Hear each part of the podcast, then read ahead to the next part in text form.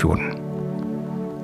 Tak til Radiovisen. Mit navn er Clemen Kærsgaard. Frem til kl. 16, der sender vi direkte P1's nye søndagsvis her fra Nyhedshuset i DR-byen Carsten Bak. Du er medlem i dag af Folketinget tilbage i 90'erne. Der havde du faktisk en fortid i militæret. Det er rigtigt, ja. Havde du forestillet dig, at verden ville blive så farlig, som den synes er? Nej, jeg tror, vi var mange, der ikke havde forudset, at der skulle øh, komme øh, krig øh, på europæisk jord igen. Øh, det er jo bare den virkelighed, vi så desværre ser ind i nu, og det er vi jo nødt til at forholde os til, og det er jo det, vi skal gøre med det kommende forsvarsforlig, og det er jo også det, regeringen måske varmer lidt op med, med en ny øh, udenrigs- og sikkerhedspolitisk strategi. Det er den, blandt andet den, vi skal diskutere i de næste to timer her, men, men altså, når du sammenligner nu med, med 90'erne dengang, så er der nogen, der vil sige, hør her, hvis vi får chancen for, hvis, hvis Ukrainekrigen på en eller anden måde bliver kølet ned, så vil vi alle sammen glæde os til at slippe tilbage til en verden, der var er så fredelig som den, vi troede, vi havde. Kommer, kommer det til at ske, tror du? Jamen, jeg tror i virkeligheden måske ikke, situationen er så meget anderledes, fordi vi jo i 90'erne rent faktisk ikke vidste, hvad det var, vi gik ind mm. til. Vi troede og havde nogle forhåbninger. I dag øh, ved vi det sådan set egentlig heller ikke. Nu frygter vi måske øh, mere noget, end vi har øh, nogle forhåbninger. Så du siger, måske er det ikke verden, der er blevet forandret, men vi har mistet noget naivitet i forhold til den? Ja, sådan kunne man måske godt udtrykke det. Jeg synes i hvert fald på mange fronter, blandt andet hvis vi snakker Arktis mm. også, at vi har været for naive i en lang periode. Det snakker vi om i dag. Det siger jo altså Carsten Bak, medlem af Folketinget for Liberal Alliance. Han sidder her sammen med Sascha Faxe, medlem af Folketinget for Alternativet, og jo ankommet fra et, et landsmøde, der stadigvæk er i gang i virkeligheden, Sascha. Ja. Så det er den store weekend. Det er både G7 og Alternativet. Simpelthen. Der holder øh, topmøder. Hvis bordet har vi jo altså også besøg af Susanna Dyr Greenside fra Folkebevægelsen mod EU. Vi skal tale også om Lars Lykkes nye udenrigspolitiske strategi. Og der sagde du, Susanna, hvad om den før? At jeg synes, det er generøst at kalde det en strategi. Det vender vi også tilbage til. Med os ved bordet er også fra Berlingske Anne-Sophie Adap, fra Kontrast Mikkel Andersen og fra Altinget Esben Schøring. Mit navn er Clemen Kærsgaard.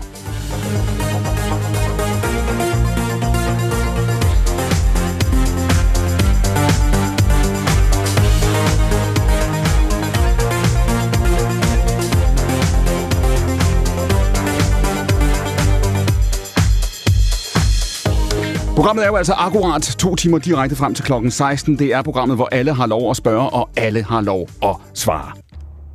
Ifølge WMO, der er verdens meteorologiske organisationer en del af FN, så vil de næste fem år blive de varmeste, vi hidtil har oplevet på planeten.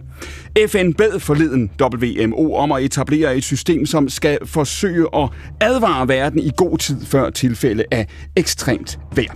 Og generalsekretær Antonio Guterres fastslog i den forbindelse, at klimaforandringerne allerede gør skade på alle verdensdele. Human-caused climate disruption is now damaging every region.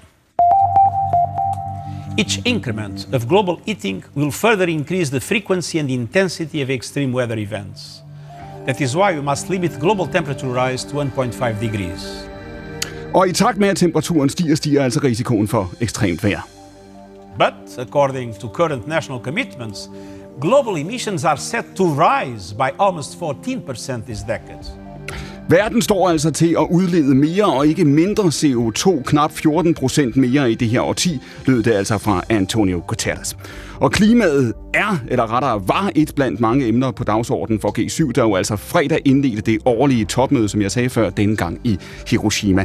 En lille håndfuld andre lande var inviteret med, her blandt Ukraine, det vender vi tilbage til senere, men Ukraine-krigen blev det fuldstændig alt dominerende tema. Tidligere på ugen, der gik Storbritannien og Holland jo altså sammen om at ville sende F-16-fly til Ukraine. Og det er okay, lød det i går fra præsident Biden. Tidligere har han ellers været imod.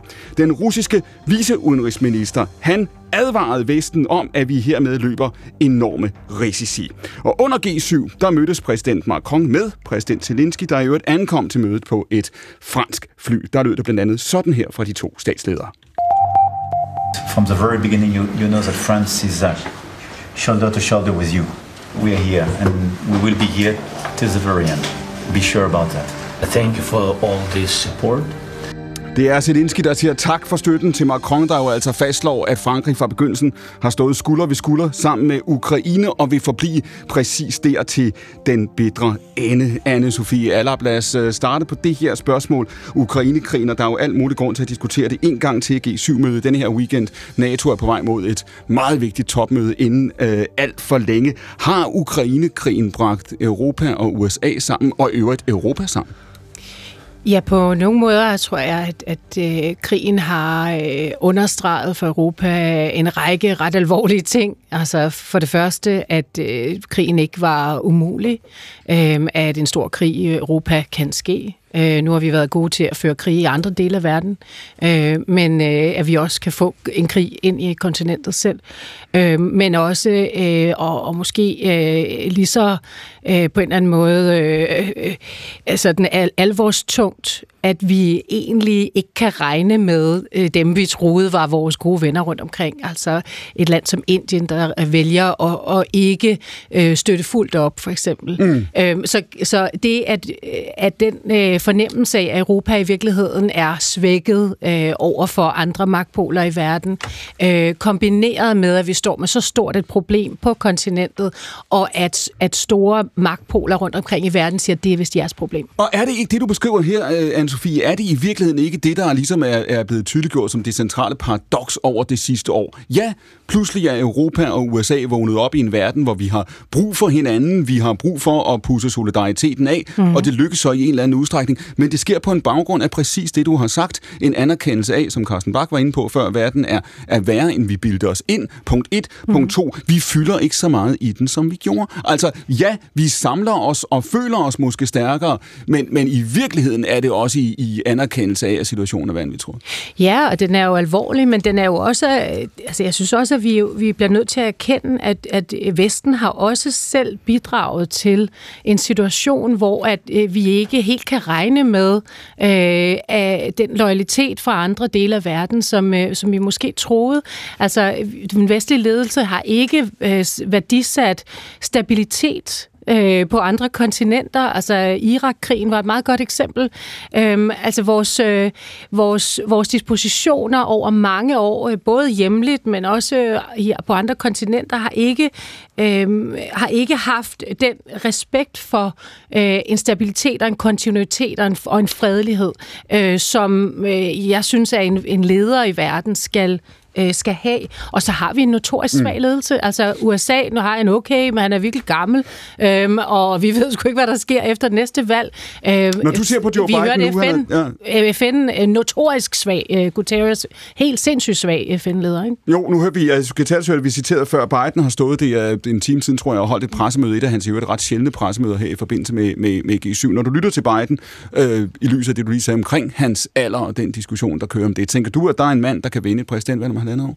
Jamen, hvis han kan det, så, altså, så kan vi jo nærmest begrave øh, demokratiet. Altså, det er jo helt... Altså, når man kigger på amerikansk politik, jeg har sagt det før, så er det jo, det er jo helt vildt, at det eneste, de kan komme op med, det er uh, Trump og Biden. Altså, i et land med 350 millioner mennesker, det er da helt sindssygt. Og det er jo i virkeligheden det bedste eksempel på øh, den demokratiske krise. Vi lever jo, vi lever jo Anne-Sophie, i de gamle mænds tid, ikke? Ja, men en der, hver, der havde troet jeg, noget andet. Jeg har meget respekt for erfaring. Nu, nu, prins, virkelig... nu kong Charles, ikke? Vi er nogen, der har tiden for os. Jeg siger det bare.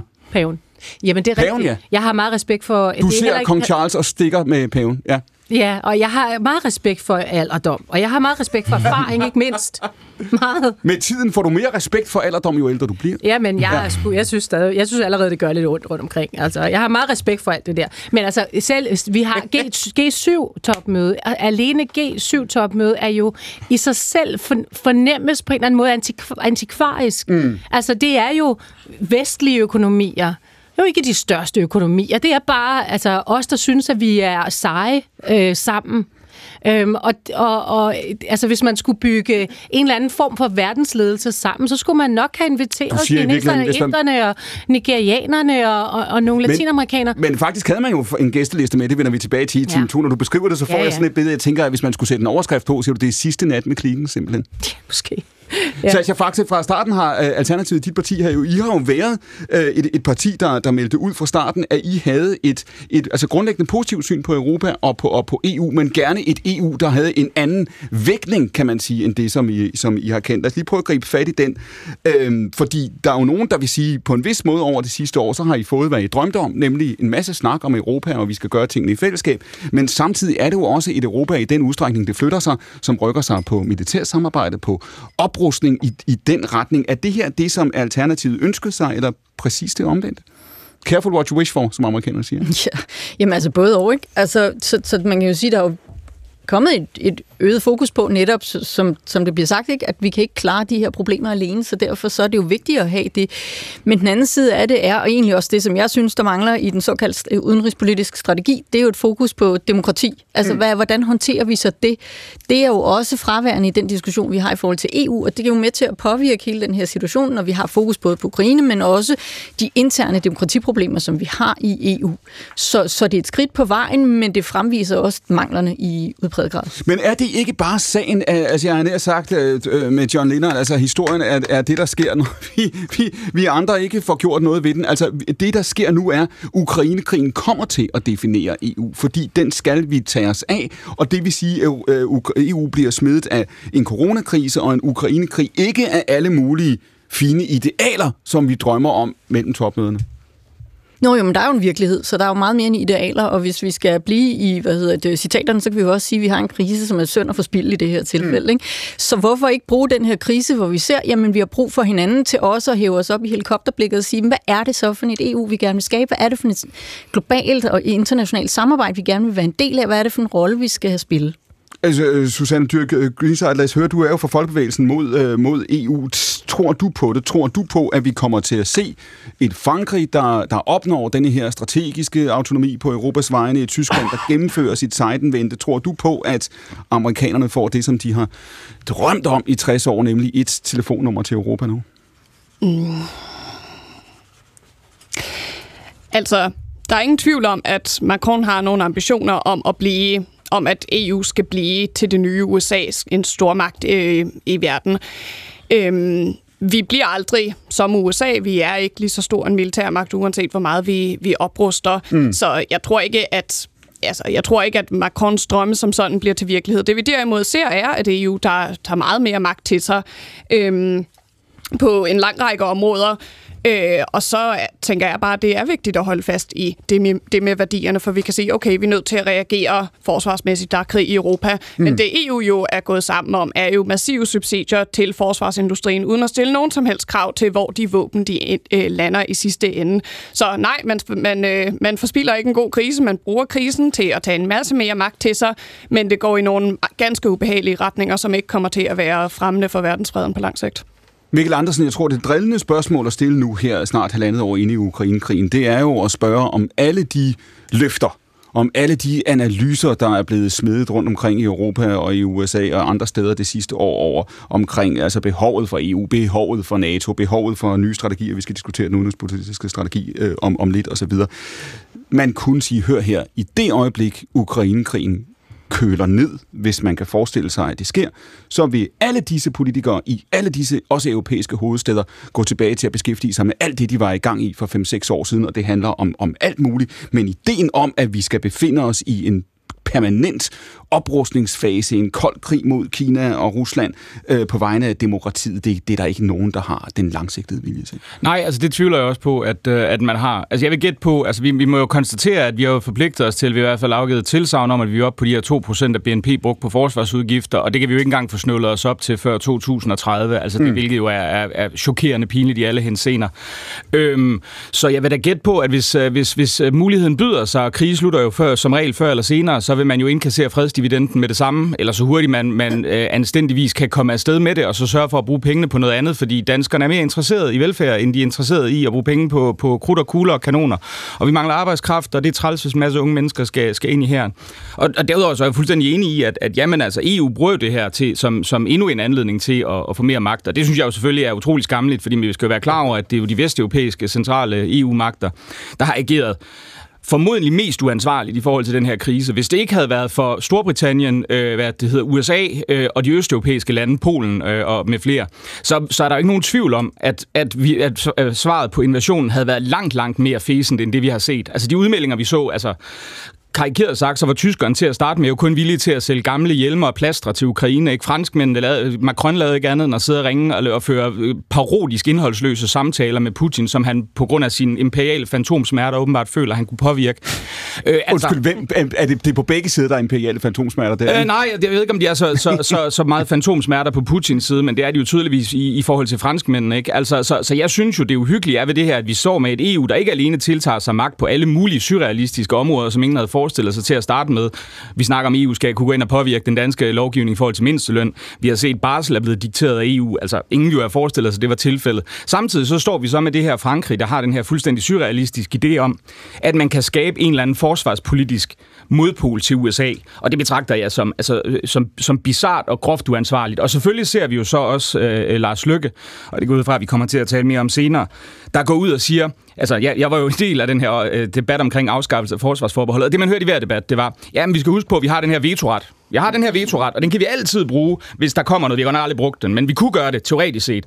Og det første, der sker, selvfølgelig, og det var jo så uendeligt forudsigeligt, det er, at Lars Løkke kommer ud og siger, ja, men det, tingene har ligesom ændret sig, men intet har ændret sig i forhold til, da vi for et år siden gik til afstemning. Der er stadig krig i Ukraine.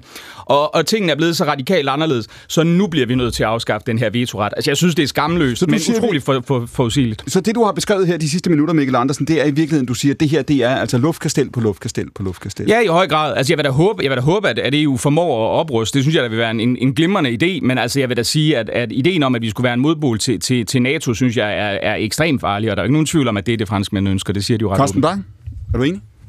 Ja, langt hen ad vejen. I virkeligheden egentlig. Selvfølgelig bliver EU aldrig nogensinde en modpol øh, til NATO. Øh, det er heller ikke det, der måske er afgørende i forhold til forsvarsbudgetter og så videre, øh, og udgifter til forsvar øh, i EU. Øh, det, der bliver afgørende der, det er jo, at Ukraine på en eller anden måde, også efter øh, krigen, fordi krigen den slutter, det gør alle krige, det er fuldstændig rigtigt, men så skal der jo stadigvæk være et forsvar mod Rusland i Ukraine, og det er der basically kun en til at betale for, det bliver EU. Også hele genopbygningen af Ukraine bliver jo øh, stort set en regning, der bliver puttet over på EU.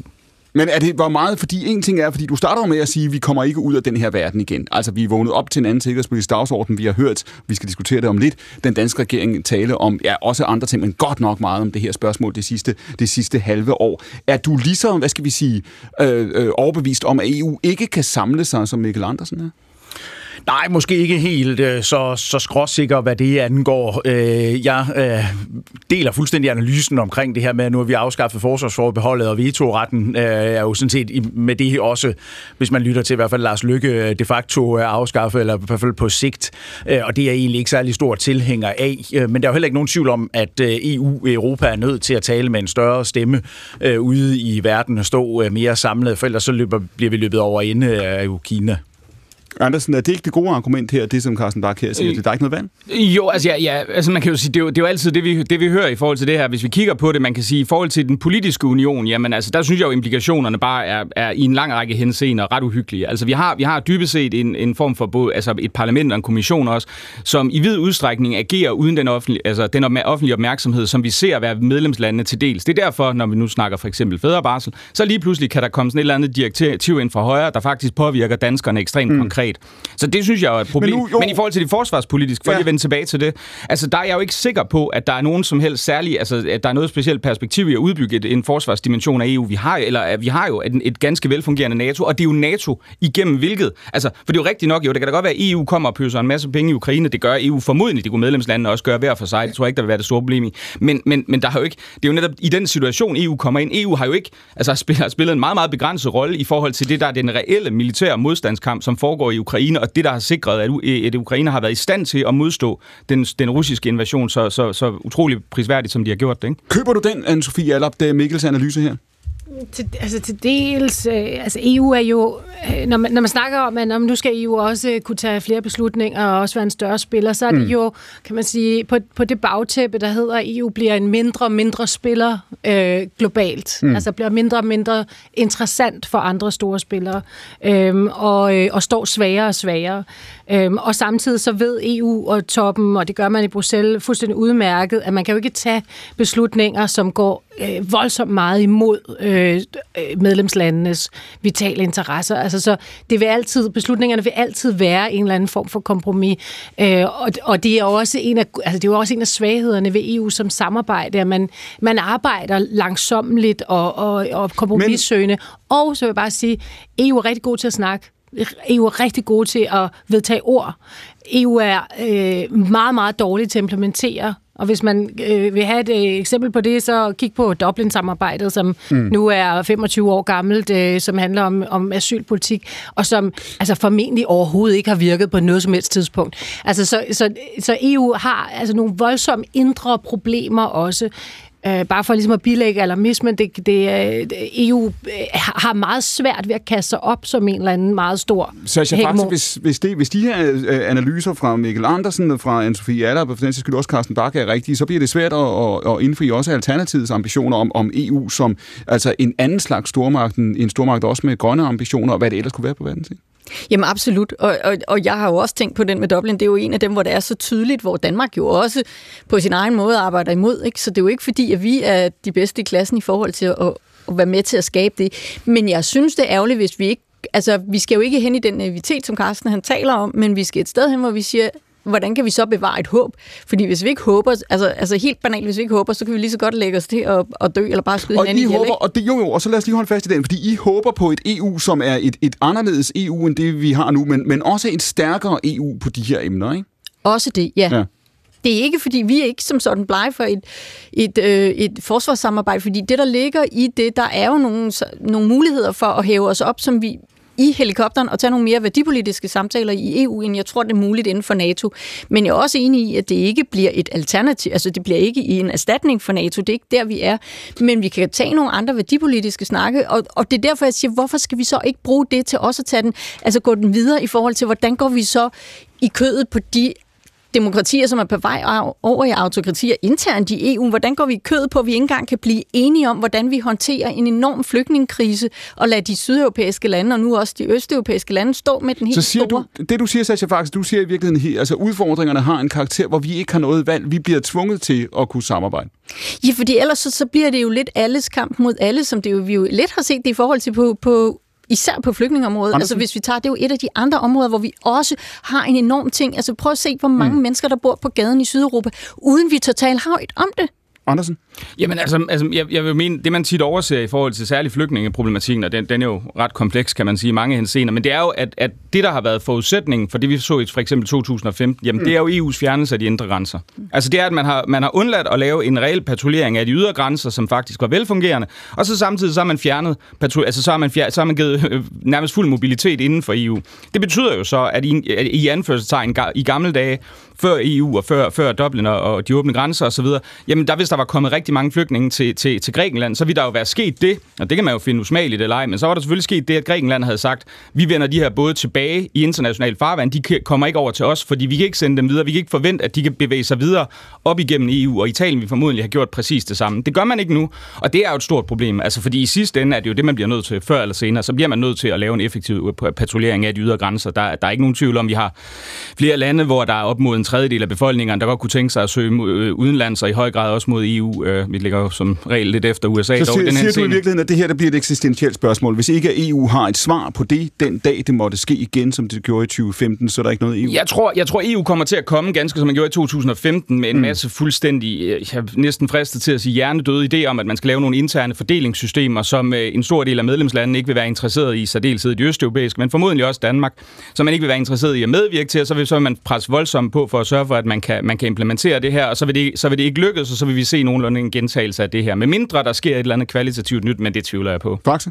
Jamen altså, jeg tænker, det er jo allerede en realitet. Vi skubber dem jo allerede tilbage over grænsen. Nu gør vi det så ikke i forhold til havet, men hvis vi ser grænsen mellem Bosnien og Kroatien, så bliver de jo skubbet frem og tilbage over grænserne.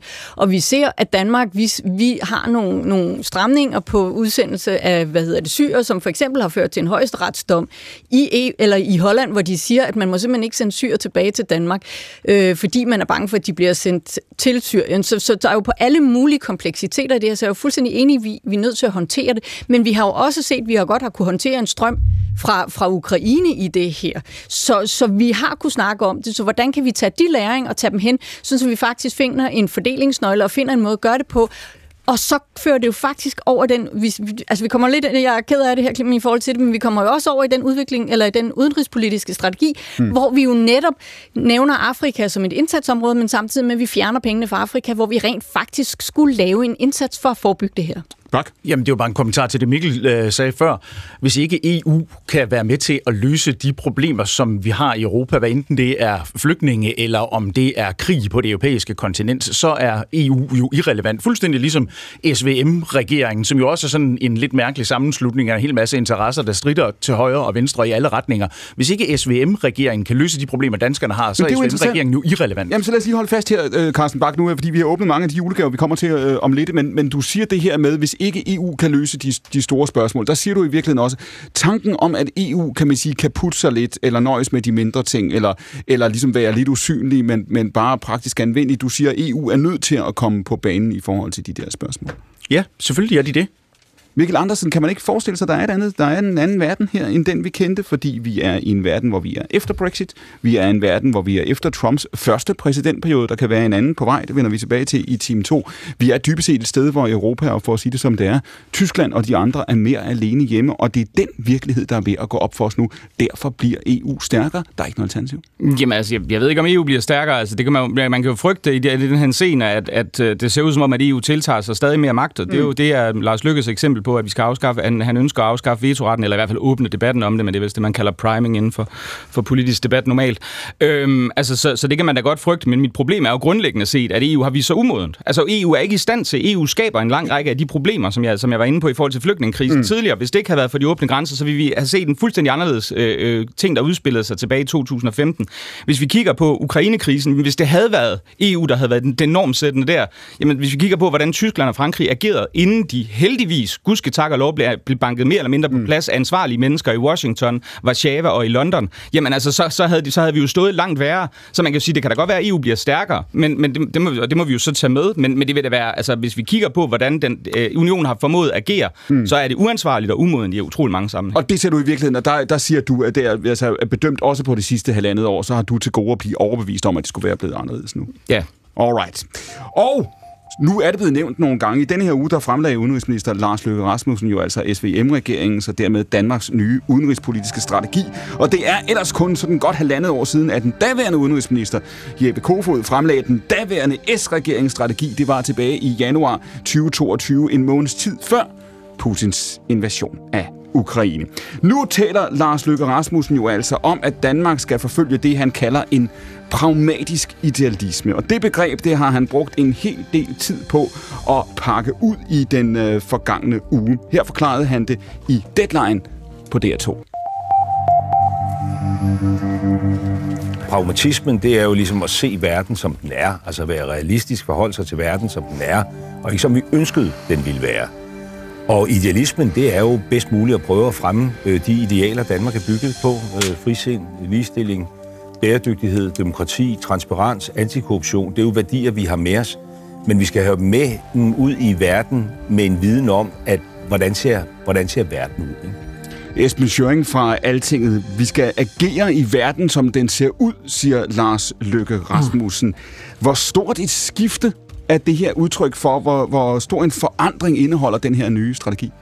Altså, hvis vi bare forholder os til begrebet pragmatisk idealisme, ikke ret meget, for det har været sådan en overskrift, jeg tror, det er et begreb, uh, Per Stig Møller uh, engang uh, fandt på for at karakterisere sin uh, udenrigspolitik. Mm. Men hvis man uh, læser i dybden af den udenrigspolitiske strategi, hvis man hører på, hvad der er lykke siger, så synes jeg, det er en, det er en ret markant øh, Øh, en ret markant strategipapir, øh, med nogle, øh, med, også med nogle åbenlyse øh, sådan, øh, mangler og spørgsmålstegn. Men det markante i den, øh, det er, at den er meget EU-centreret. Øh, øh USA bliver nævnt meget færre gange i den nye strategi, end den gjorde i den øh, forrige, du refererede til. Øh, og der er, der er en, og det er ikke bare sådan EU i sådan en øh, løs, løs øh, omgang. Øh, det er Øh, med den her udenrigspolitiske strategi, der har Lykke og SVM-regeringen i meget høj grad i mine øjne skrevet under på Emmanuel Macrons visioner for, hvad det er, Europa skal, skal være. Øh, det er, en, det er en fejludlægning, øh, når der bliver sagt, at det skal være en modpol til NATO. Det, men det er, at EU skal, skal ikke skal lade sig opsuge mm af en amerikansk-kinesisk øh, konflikt, men kunne, øh, kunne lægge sit eget spor. Ja, han er blevet nævnt flere gange her, øh, Macron, og nu taler vi igen om, om, hvordan verden så ud for et år siden. Vi skal lige måske minde hinanden om, at det er et år siden, Anne-Sophie Allap, at det er et år siden, at vi så en dansk statsminister, øh, en dansk regering, invitere amerikanske soldater til at blive udstationeret på dansk grund i øh, fredstid. Det er med også øh, en, en, en, en nyhed. Ikke? Vi har set, som Esben, du siger, Esben, fordi det er rigtigt, hvis vi havde diskuteret det for et år siden, mm. så ville vi have set øh, Mette Frederiksen som indbegrebet af atlanticisme. Ikke? Med blikket mod Washington snarere end Bruxelles. Ja. 100 procent. Og det, det, der er en, en, er en bevægelse. Øh, det, det, nu er, nu er, har vi også den der SVM-regering, og det virker indimellem også lidt som om, at de sådan har delt øh, magten op i hver deres ligesom, uh, lille territorium, hver deres lille kongedømme. Øh, jeg er ikke sikker på, at det nødvendigvis havde lyttet sådan her, hvis det havde været en socialdemokratisk udenrigsminister, vi havde. Men nu er det øh, så Lars Løkke Rasmussen, og det er ham, der taler på vegne af regeringen, og det er en meget EU-centreret, meget makronistisk øh, udgave af, hvad Europa skal være, og hvad Danmark, hvordan Danmark skal være i den, for øh, kan placere sig der. Og det, der er interessant, synes jeg, i forhold til det, vi har snakket om mm. øh, i Helsen, det er jo netop, at at Lykke siger ligesom, om, du ved, han har den almindelige sådan, at Danmark er en europæisk randstatslogik, så vi skal ind og have en alliance, men han tager pointen videre til, at det EU oplever, som der også er blevet sagt her, det er, at verden er meget større end EU, og derfor så er EU er Europa også blevet en region i verden, og en, og en region med en svindende, økonomi, eller svindende relativ øh, økonomi, en svindende relativ magt, og derfor skal vi øh, stå sammen. Ikke? Og det er tilbage til det, som jeg nævnte før, som jeg, vi, vi diskuterede i de første minutter af det her program, fordi det virker som om, og det, jo, det jo virker jo både på Lykkes argumentation, men også når man lytter, synes jeg, i stigende grad øh, øh, til andre, som om, at man siger, vi har ikke noget valg. Altså, altså ja, vi skal blive stærkere, fordi vi er svære i virkeligheden. Ja, ja. Og, det er jo, og, sådan, og sådan fungerer det jo, når, når, altså, altså, når, når, når altså, det gamle diktum er, at, at, at det er krig, der skaber stater, og stater, der skaber krig. Og vi er i en, i en periode nu, hvor øh, der er en, en forøget statsdannelse i, øh, i øh, Europa, og den hører vi med i. Øh. Du har diskuteret det her med dine kollegaer, Jacob Nielsen, i øh, den seneste udgave af jeres, øh, jeres egen podcast, der hedder DK Pol. Og, og hvad, nu skal jeg bare høre, altså, du, er det her en jobansøgning fra Lars Løkke? Ja, det, altså, hvad det hedder, det var jo noget, der blev snakket rigtig, rigtig meget om, lige da regeringen blev dannet, var Løkke muligvis øh, sådan bare sådan stopover, inden han skulle til videre til noget stort i Bruxelles. Mm. Jeg vil i hvert fald sige det sådan, at med den her udenrigspolitiske strategi, så er de muligheder ikke blevet mindre, hvis man gerne vil have fransk støtte til, øh, til en top. Så lad os nu sige i den, i den, i den helt teoretiske udgave, at man siger, at man skulle sidde som dansk udenrigsminister, tidligere statsminister, og lave en strategi, som der blev lagt pænt mærke til på de rigtige gange i Bellemont-bygningen ja. ja. i Bruxelles, så siger du, så vil den se nogenlunde sådan ja, ud. Det, det, det, det, sådan er det jo politik. Elementerne glider indimellem sammen. Øh, det er en markant strategisk strategisk valg fra dansk side, som også har den der mulige øh, dør, hvor man kan gå ud og blive kommissær eller noget andet. Alright, vi spoler lige tilbage. Samme spørgsmål, Anne-Sophie Aller. Hvor stort et brud er denne her strategi udtryk for?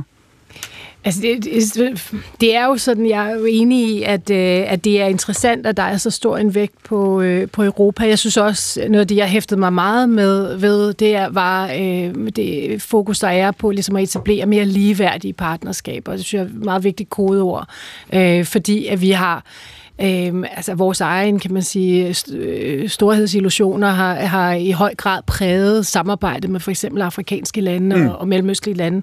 Øh, og det har ikke gavnet os. Altså, det har ikke gavnet dem måske særlig meget, men, men, men og det, og det er, står bare i vejen for at kunne etablere noget så... andet, og faktisk, faktisk at gå ind og få indflydelse på et kontinent, som i høj grad øh, er i spil for andre så dele du siger, af verden. Det, det er sådan set fornuftigt nok set for det, din stol. Men, han er jo meget fornuftig.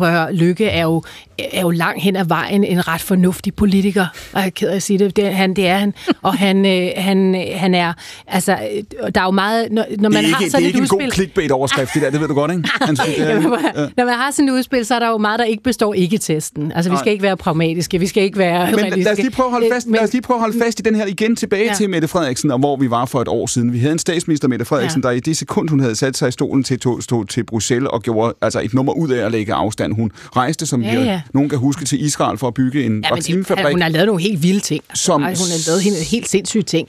Øh, og den der tur til Israel, der står stadigvæk som sådan en skamplet på øh, den regering. Men, men det er jo fortid nu klart. Altså nu har hun sat en øh, på i spidsen for man har, man har et standpunkt til, man kommer i ja, regering med Lars Løkke. Det er, det er statsminister i hvert fald god til. Ja, og det... indtage nye standpunkter. og det vil jeg gerne rose hende for os øh, i den her henseende, fordi der har hun altså klart kørt ind på en kurs, der, der er bedre for kongeriget. Øh, det er klart at sådan, at sådan skal, det skal en udenrigspolitik, den skal kunne gå på to ben. Jeg tror ikke, amerikanerne er i tvivl om, at vi øh, synes, at det er et meget vigtigt forhold, men vi kan ikke lægge os ud med Bruxelles, mm. og vi kan ikke rende rundt øh, med altså, øh, Kurz der, som øh, nu dengang var, var kansler i Østrig. Altså, han er jo nærmest et land flygtig på nuværende tidspunkt, ikke? Og altså, noget mest skandaliseret. Vi bliver nødt til at vælge vores, vores venner du siger, Mette med større Mette, Mette Frederiksen, Mette Frederiksen så på Kurz, og hun så på Netanyahu, ja. og hun tænkte, jeg er nødt til at prøve med Lykke og Ellemann i stedet for. Det er det, jeg hørte ja, dig sige, egentlig. Ja, det er faktisk, ja. og det vil virke meget klogt. Det vil jeg gerne rose. Schøring. Ja, altså jeg vil bare sige, at, at, at altså, hun har jo foretaget, Mette Frederiksen, den der rejse ind mod at blive sådan fuldtonet europæer for lang tid siden. Det er jo ikke bare ja. noget, der er sket med Nej. den her udenrigspolitiske strategi. Hun melder jo meget markant ud, at Danmark hører til i hjertet af, af, af Europa tidligt øh, ind i sin, ind, ind i sin øh, første regeringsfase på den anden side af, af corona. Mm. Så altså, hvad kan man sige, der, der er jo en, en, en, en tendens til i Europa, netop som jeg sagde før, at der, der, der er en centralisering og en statsdans omkring øh, Bruxelles, og den er vi også en del af. Så, så det er ikke bare os, der laver noget om, det er Europa, der laver noget. Og nu diskuterer man jo så også i de her uger, man kan diskutere, hvor, hvor solid den basis, man har at snakke om det på, hvorvidt øh, Mette Frederiksen skulle være en, en øh, øh plausibel kandidat til lederjobbet i NATO til efteråret. Ikke? Så mm. nu du siger, at det her kan læses eller se ud som en, en også et signal i hvert fald ja. fra Lars Løkke til, til, til Bruxelles, så kunne der være den diskussion også. Esben Schøring, prøv lige at stikke en lille smule dybere. Er det her udtryk for, er denne her strategi udtryk for, at man på Slottsholmen generelt og i embedsværket i Udenrigsministeriet på asiatisk plads er i gang med et større grundlæggende skifte her? Så man siger, ja, vi har i 20 år set meget mod USA. Vi mm. har haft denne her idé om, at vi skulle være USA's bedste ven.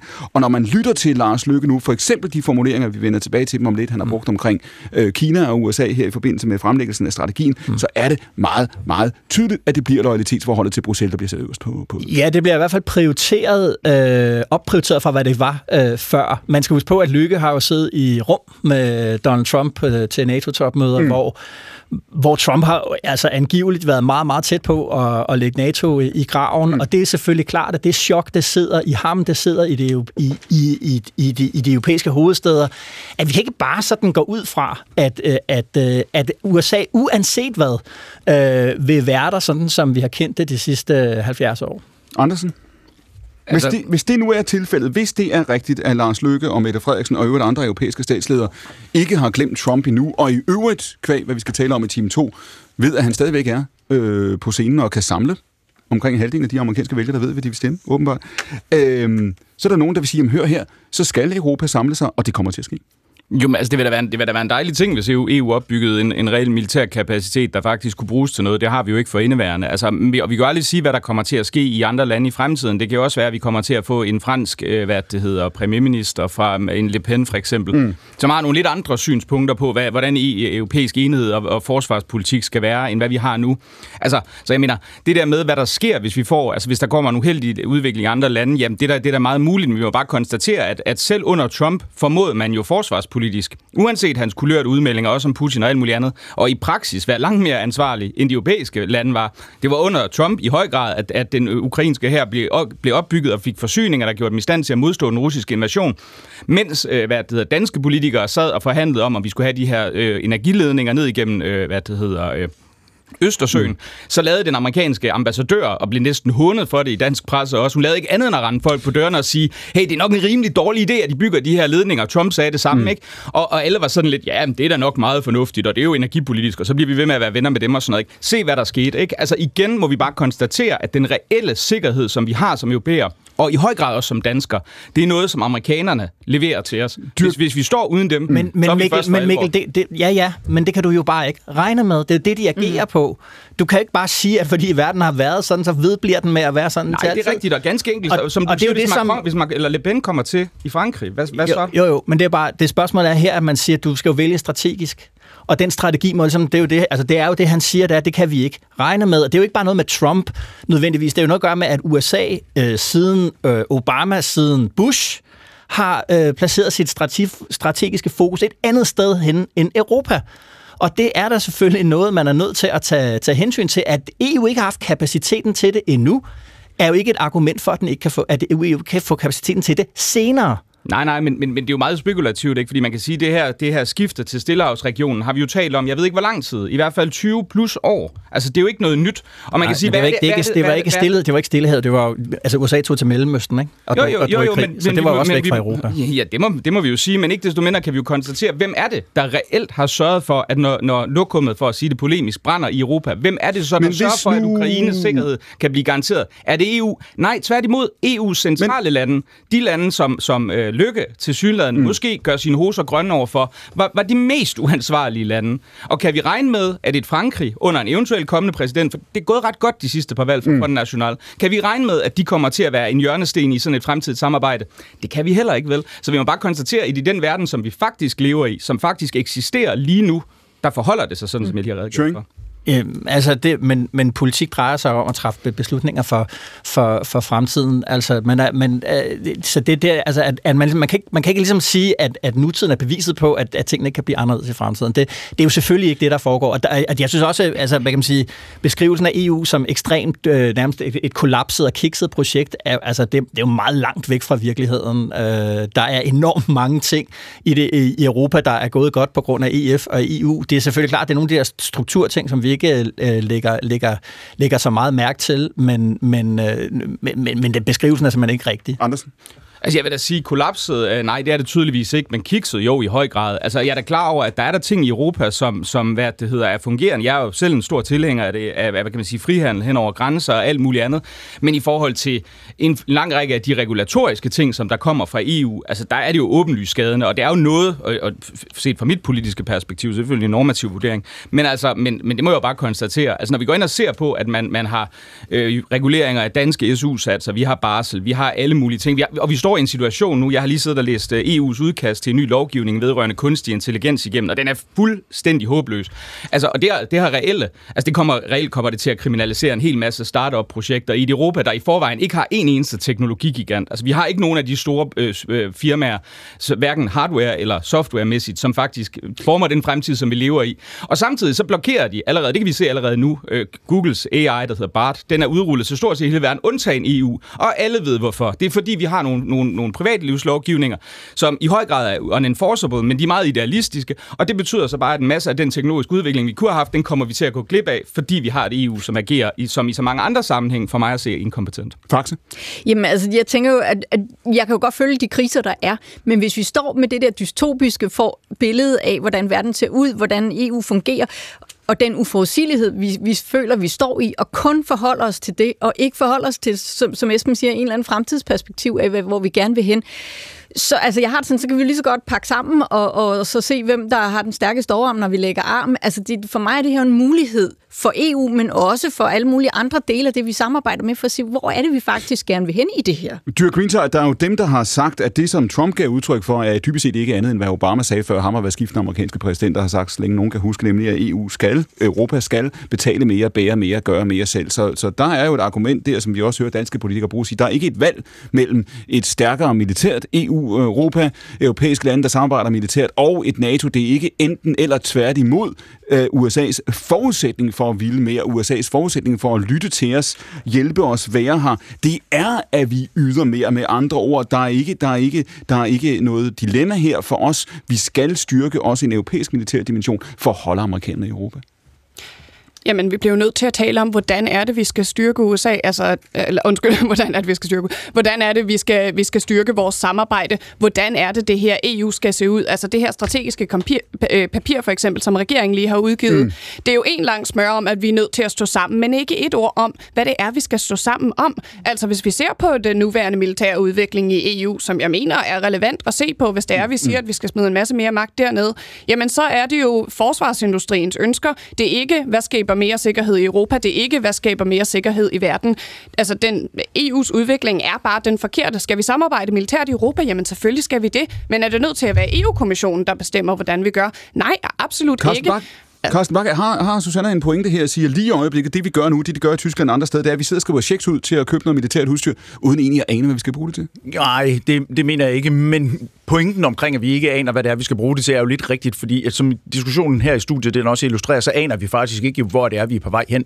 Og det er et problem i forhold til politisk beslutningstagning, fordi politikere jo sådan set er sat i verden for at træffe beslutninger, og også gerne nogle populære beslutninger, som man kan blive genvalgt øh, om fire eller fem år, eller mm. hvornår man nu skal vælges. Og det tror jeg faktisk øh, udgør en selvstændig øh, udfordring i den her sammenhæng, fordi verden er så omskiftelig, vi ikke aner, hvor vi er på vej hen. Så de politiske beslutninger, vi kommer til at træffe, dem risikerer vi faktisk kommer til at ødelægge også vores muligheder ind i fremtiden. Og lige præcis når det handler om forsvar, der er den europæiske dimension, den er jo teknologibordet, og det er faktisk den vej, vi skal, mener jeg, at vi skal fokusere noget mere på teknologi, teknologiudvikling og jo øh, i samarbejde med forsvarsindustrien. Siger du så også dermed, Carsten Bak, og øh, jeg skal måske lige minde om, du er medlem af Folketinget for, for Liberale Alliance, siger du så også dermed, at, at det der med at sidde og sige, at vi ved præcis, hvad vi skal bruge af udstyr, vi ved præcis, hvilken militær mission vi skal ud på om 5 år, eller 10 år, eller 15, det er svært, men at vi skal tænke det i virkeligheden også fra et forskningsperspektiv, også fra et økonomisk perspektiv. Ja, for vi aner ikke, hvad det er for nogle øh, øh, krige, vi skal kæmpe i fremtiden. Jeg var selv med til at indgå forsvarsforliget i 2018, og vi må bare konstatere, at baggrunden, vi indgik for livet på, øh, var jo nok måske ikke retvisende, øh, og de beslutninger, vi traf, mm. den politiske retning, vi satte for forsvaret, er jo ikke blevet imødekommet. Greenside, værsgo. Jamen altså, nej, vi ved ikke, hvilke krige vi skal kæmpe i fremtiden, men vi ved da, at vi gerne vil lade være med at bruge vores skattekroner på nogle våben, der kan ende med at blive brugt imod os. Se på de tanks, som Rusland kører ind over Ukraines grænser. Mange af dem er produceret af den franske våbengigant Thales. De får milliarder af støtte i EU-kroner. Nu må man ikke længere eksportere våben til Rusland. Det var noget, man øh, lige fik på plads efter Rusland invaderede Ukraine. Men forsvarsindustrien er dem, der styrer i EU. Og det, øh, det betyder jo helt konkret, at nogle af de projekter, som vi har støttet, ender med at blive brugt imod os. Sådan nogle diskussioner er vi da nødt til at tage. Vi er da nødt til at sige, prøv at høre, EU kan jo ikke finde ud af at lave øh, en ordentlig forsvarspolitik. Og så må vi jo have nogle værdier selv. Det mangler jeg fra regeringen. Carsten Bak, kort Ja, også opfølgning på det, Mikkel sagde før, i forhold til beslutningstagningen i EU er mm. umoden, og, og det er jeg jo egentlig øh, fuldstændig enig i. Men øh, altså, der er jo ikke nogen, der er blevet teenager på en dag, og Rom er ikke øh, bygget på en dag. Vi er nødt til ligesom at arbejde os øh, derhen. Alright, det siger altså Carsten Bak. Vi diskuterer Danmarks nye udenrigspolitiske strategi, og den vender sig jo altså, som både iagtagerne har sagt, og som I også hører, man siger her i studiet, meget i retning af Europa, og måske jo altså så en lille smule væk fra Washington. Eller hvad? Det er jo faktisk spørgsmålet. Lars Løkke Rasmussen var ikke alene gæst hos min kollega i Deadline, som vi hørte før. Han var også gæst over hos Søren Libert på TV2 News. Og Søren Libert han ville vide, hvad Danmark stiller op, hvis Kina gør mine til at erobre Taiwan. Det førte til en øh, længere udveksling. I får et øh, klip her. Halvdelen af verdens containere, de sejler igennem Taiwanstrædet. Hvis det eskalerer dernede, så kommer der et globalt tilbageslag, der får det, vi har oplevet i Ukraine, til at ligne en, øh, en forårsdag Men det er vel også med der, en vinterdag. Det er vel også derfor, amerikanerne har sagt meget klart, hvis kineserne har tænkt sig at tage Taiwan ved magt, så står de klar militært. Står vi klar, står Danmark klar til at støtte amerikanerne militært mod Kina, hvis det her sker? Men det er med al respekt en for hård måde at øh, stille spørgsmål på, i hvert fald du forventer et ja-nej-svar. Det er jo sådan, amerikanerne stiller det. Ja, men det stiller de ikke øh, op imod, at de forventer, at jeg så skal øh, isoleret Danmark øh, melde os øh, ind her. Hvorfor egentlig ikke? Fordi jeg tror, at man er nødt til at gøre sig den pointe, at Europa er ekstremt eksponeret i forhold til Kina. Øh, der har været en tysk forretningsmodel, for nu at sige det lige ud af landvejen, hvor man øh, har importeret billig energi øh, ind fra Rusland, øh, produceret biler og andet og eksporteret ned til Kina. Det har skabt en uhensigtsmæssig afhængighed, altså både i forhold til Rusland og i øvrigt i forhold til Kina. Det skal man vikle sig ud af, og det tager tid. Esben Schøring, hvad er det lykke prøver at svare her? Øh, ja, han prøver at sige, at, at øh, vi vil gå anderledes ind i den der diskussion, der er med Kina om Taiwan, end den måde amerikanerne øh, går ind, ind, i, ind i det på. Velvidende, at vi øh, er, er, altså har nogle, nogle handelsaftaler, der er som, som en del af den europæiske velstand. Og Anne-Sophie Allop, det her, det her dilemma, som Søren Lieber op over for mm. øh, udenrigsministeren, det er jo i virkeligheden, kan man sige, det centrale øh, dilemma, det er det for Lars Løkke i den her uge, men måske i virkeligheden for, jeg har sagt os alle sammen, i de kommende år. Hvis det her scenarie, som som, som Libert tegner op, bliver virkelighed, at USA forbereder en kold krig med Kina, hvad de i hvert fald i, mm. i stræk ser ud som om, at amerikanerne øh, gør, samtidig med, at man har et Frankrig, at man har et Tyskland, som vi diskuterede før, der siger, det ønsker vi ikke nødvendigvis at være en del af. Det vi hører Lars Lykke her, det er at understrege over for Libert og dermed den danske offentlighed, at Europa er eksponeret over for Kina, sårbart over for Kina, på en måde, som USA. Og det er amerikanerne faktisk også. Altså, og det er jo sådan set det, vi, der er sket over de sidste øh, 3-4 årtier. Øh, netop at vi har flyttet en masse produktion øh, ud mod øh, øst, og især til Kina øh, og Indien og andre lande. Men, men Kina er en meget, meget stor del af vores produktion. Øh, så nu taler man om reindustrialisering i Europa. Man taler om at, ligesom, øh, at genbebo Europa med industriforetagender. Men det var jo altid et, en, en sikkerhedspolitisk stor satsning at lægge så store dele af vores produktion i andre verdensdele. Mm. Øh, det gør os enormt svag, og det gør også dem meget stærke. Altså det sekund, det Indien og Kina begynder at snakke mm. alvorligt sammen, ja, så har Men... de jo meget stor del af resten af verden i deres lidt, hvor de gerne vil have dem. Og det, er, det, det kræver jo den pragmatisme, som øh, Lykke også taler om. Men er der ikke EU, vi skal ikke være, en, vi skal ikke være øh, naive. Øh, jeg tror ikke på, at øh, Kina står og øh, venter altså, på at springe i hovedet på øh, Taiwan øh, inden for de næste år. Altså, det, der er meget snak. Øh, men lad os lige prøve, lad os lige prøve ja. at holde fast her, eller, fordi det, som du siger, det hører ja. vi jo også politikere og andre sige, det er, at de her, de her mineraler og andre ting, som vi skal bruge, mikro, mm. mikrochips osv., det er vi nødt til at sikre vores egne forsyninger og ikke dele den viden, vi har. Alt det her ja. i forhold til Kina. Man kunne sige, der er et større spørgsmål på spil her, som i virkeligheden også er det, som, som, som regeringen prøver at tale ind i, nemlig hvorvidt skal vi tale med dem, vi er uenige med? Skal vi have noget med dem at gøre? Sascha Faxe Lykke går meget langt i den forgangne uge i forhold til at berede jorden for at sige, vi kommer til at tale med nogen, vi kommer til at besøge nogen, vi gør det egentlig allerede, som I ikke alle sammen forstår, hvorfor vi nødvendigvis øh, øh, øh, taler med. Er det rigtigt eller forkert, at vi vender os mod verden på den måde? Jamen altså, man kan jo sige, at øh, den såkaldte strategi, den har jo lidt lavet en, en øh, skæring, der hedder, vi taler om værdier hjemme og interesser ude. Så, så jeg hmm. synes jo, der er en mangel på, på værdi sætning af, hvad det er for nogle relationer, vi skal have ude omkring i verden på, på alle mulige planer, for hvem er det, vi taler med. Og det er jo tilbage til, altså det, jeg er bare bange, altså jeg gentager mig selv, men jeg siger, vi er jo nødt til at tage den værdisnak. Mm. Også, altså, og den, der, den skal vi også tage med EU, men for at lave ledelse i verden, så er man altså også nødt til at kende sig selv. Jeg har undervist i ledelse i rigtig, rigtig mange år. Mm. Selvledelse er altså vejen til ledelse, og lige nu kender vi ikke os selv, og derfor så står vi altså, undskyld mig, men i el til op over begge ører, ikke? Så du siger, det, at Lars Lykke og regeringen har ikke med den her strategi gjort, gjort sig selv klart, hvilke værdier det så er, vi skal stå på, hvis vi får mulighed Nej, det har de ikke gjort, og de er heller ikke en, enige indbyrdes. Esben Schøring, lad os, lige, lad os lige prøve at, at holde fast i den et øjeblik. Som jeg hører udenrigsministeren, så det han siger er også, at vi har én ting øverst på listen nu, det er Ukrainekrigen. Mm. Vi er nødt til at samle så bredt vi kan, øh, noget der minder om en global koalition. Det halter på mange fronter i øjeblikket for at sikre det. Og ja, det betyder, at så kommer vi til at gå på kompromis i forhold til, hvem vi ellers samarbejder med, og hvad vi ellers øh, øh kan opnå. Er det en rigtig læsning? Ja, jeg synes, det er igen en del af, en, af sådan en bred vestlig øh, tendens. Man lytter til, hvad den amerikanske øh, hvad det hedder, National Sikkerhedsrådgiver Jake Sullivan sagde ja. her for nylig. Øh, altså, udenrigspolitik handler om adgangen øh, til ressourcer, mm. og, og interessebegrebet er kommet tilbage på en måde, man ikke havde forventet i 90'erne, ikke havde forventet øh, Så når i, i, siger i, før... i nullerne. Og det vil sige, at du har ret i, ja, vi ja. har interesser ude, det er det, vi går ud, og så er vi lidt ligeglade med, hvordan de andre landes øh, politiske systemer er. Det handler, om, øh, det handler om ressourcer, det handler om interesser, og det siger man åbent nu, og det var, det var noget, man brugte som en måde at afsløre øh, øh, på, at, at, at bag ved idealerne var der i virkeligheden interesser. Nu siger vi det højt. Ja, udenrigspolitik, det handler om interesser, fordi udenrigspolitik handler mm. om muligheden for, at vi kan føre indrigspolitik. Men er, er det så ikke i virkeligheden, Esben Schøring, det som regeringen har brugt, jeg har sagt, de sidste halvandet år på, det har været at sige, godt, der er en Ukrainekrig, som ryster så mange forventede, for, for, forventninger og så mange forestillinger om, hvordan verden er. Og dybest set har man i Danmark nu brugt halvandet år på at sagt, regne tilbage fra Ukrainekrigen. Hvis vi skal, hvis vi skal ja. vinde den, hvis vi skal prioritere den, så kommer det til at kræve alle mulige tilretninger. Det, det er dybest set ja, ja. det, vi siger nu. Ja, og det har været på vej længe. Det har været på vej siden taxø-rapporten. Mm. Den tror jeg var fra 15, mm. øh, hvor man ser interessebegrebet dukke, dukke op øh, igen, og værdibegrebet sådan øh, langsomt blive udgrænset. Øh, det var derfor, at den forrige strategi var så bemærkelsesværdig, synes jeg, den Jeppe Kofod. Det var fyldt med begreber om globale værdikampe og alt muligt andet.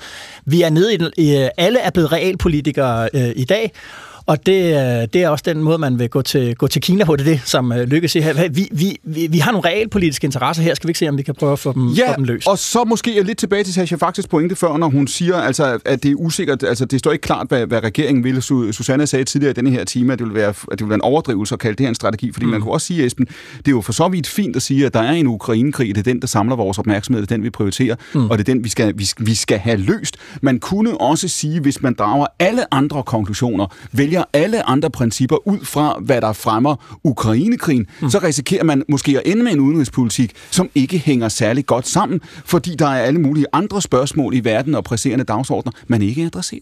Ja, altså det, det jeg synes, der mangler i, i vores øh, strategi øh, her, som sådan, er sådan, står, virkelig står og blinker, glimrer ved sit fravær, så det er Arktis, som ligesom er vores, øh, sådan, det er vores øh, pind i det der helt store globalpolitiske bål der. Mm. Hvad er det, der skal mm. ske deroppe? Og det, det er, bliver ikke nævnt ret mange gange den der, øh, i det der strategipapir. Men derudover så er det jo bare en besindelse af, at verden bliver, er, bliver opdelt i regioner, og vi hører til den europæiske region, og nu, nu prøver man at sige det sådan lidt højt, Men er det også, og er, så, så folk forstår det. Og er det også det der med på den moderne dansk hedder forventningsafstemning? Altså, vi har set uh, Mette Frederiksen tage til uh, Ægypten, og dybest set er det her også regeringens måde at sige på, hør her, når mm. vi køber våben fra nogen, som I ikke kan lide, jer ude i pressen, mm. når vi sælger våben til nogen, som I ikke kan lide, når vi kommer til at, at gøre alt muligt, som til synerne bryder med tidligere principper, så har vi ligesom været ind og sige, det er alt sammen på vej. Er det sådan et, et, et uh, i virkeligheden på den måde en, et, et forsøg på at give sig selv fripas? Nej, vi ved ikke, det er et fripas. Det vel også bare at sige, at altså, der er dem, der mener, at udenrigspolitik uh, bør være realpolitisk og ikke værdipolitisk. Fordi de der værdipolitiske uh, udenrigspolitikker, vi har haft, altså, det førte jo blandt andet til uh, en katastrofale krig i Mellemøsten, der overhovedet mm. ikke gav os uh, de fordele, som uh, man var blevet stillet i udsigt. Carsten Bang? Jamen er, øh, det er i hvert fald min opfattelse af det, er, at øh, den, den nye såkaldte udenrigspolitiske strategi, at det er sådan en lykke klassik i virkeligheden, hvor man øh, forsøger at få stillet nogle ting op, uden reelt set at træffe, øh, eller vise en vej for, hvad er det for en beslutning, vi skal træffe, så vi kan træffe beslutningen i sidste øjeblik, sådan at vi er mere sikre på, at vi træffer den rigtige beslutning. Øh, meget apropos Arktis øh, for eksempel, hvor det jo i virkeligheden også nu ser ud til, at vi forsvarspolitisk og i det kommende forsvarsforlig kommer til at prioritere Arktis meget mere, end man måske bare for øh, en måned eller to siden øh, egentlig havde lagt op til fra regeringens side. Så du siger i virkeligheden, det er ikke nogen særlig generøs læsning, kan man roligt sige, Carsten, du laver af strategien her. Du siger, at, du siger, at Lykke i virkeligheden prøver at, at, at gøre sit eget manøvrerum, og, altså regeringens manøvrerum størst muligt. Ja, helt klart. Øh, jeg tror, det blev sagt øh, før, at det var generøst at kalde det en strategi, og det er jeg jo langt hen ad vejen enig i. Ikke at det, der står der i, ikke øh, også er rigtigt, for det mener jeg faktisk også. Du sagde, vi læner os op af en radiovis om et øjeblik. Nu sagde Sascha Faxe før, du sagde, Sascha, at regeringen er ikke nødvendigvis enig internt heller. I diskuterede det også i din og Jakob Nielsens seneste podcast, hvor mm. I diskuterer det her med, at der Lykke bliver spurgt om. Rwanda-planen øh, ja. i forbindelse med det her. Hvad er det, hvad er det så, han svarer? At øh, det ikke er noget, han har fundet på, og derfor føler han så også, øh, at, at, øh, at den tid, han skal bruge på at forsvare det, er ret begrænset. Han er ikke den bedste til at forsvare det, han er ikke det, den bedste. Sagde, jeg tror, at det, ikke, det er præcis det, og det er selvfølgelig øh, bemærkelsesværdigt, at, at, men at det åbenbart også kan gå an på en eller anden måde, ja. at vi har en koalitionsregering, hvor folk de mener noget ret forskelligt om øh, sådan, øh, sådan ting, der ligger i Ja, mener noget hinanden. ret, og det er ikke hvem som helst, der mener noget ret forskelligt. Nej, nej. Det er en statsminister, der mener noget, ja det er en udenrigsminister, ja. der mener noget andet. De er jo også de, de eneste to partiledere i øjeblikket i regeringen, der ikke er øh, sygemeldt. og så er det vel også et emne, som, som Rwanda-emnet her, jævnfør Mikkel Andersens pointe før, ja. som, som kan gå fra den ene dag til den anden til at, at, at ligge på side 8 til at ligge på side 1. Ja, og, og, og, og problemet er også i den der udenrigspolitiske strategi, at migrationsspørgsmålet er, er også voldsomt nedprioriteret, og det er jo helt rigtigt, at det er et seriøst politisk øh, problem. Det siger Esben Schøring, han sidder ved bordet ved siden af Anne-Sophie Allap fra Berlingske, ved siden af Mikkel Andersen fra Kontrast, Sascha Faxe fra Alternativet, Carsten Bak fra Liberal Alliance og Susanna Dyre Greentide for Folkebevægelsen mod EU. Mit navn er Clemen Kærsgaard. Vi sender direkte fra Nyhedshuset, som vi gør hver søndag eftermiddag frem til klokken 16. Nu er der radioavis, og så er vi tilbage om 3 minutter. Klokken er 3.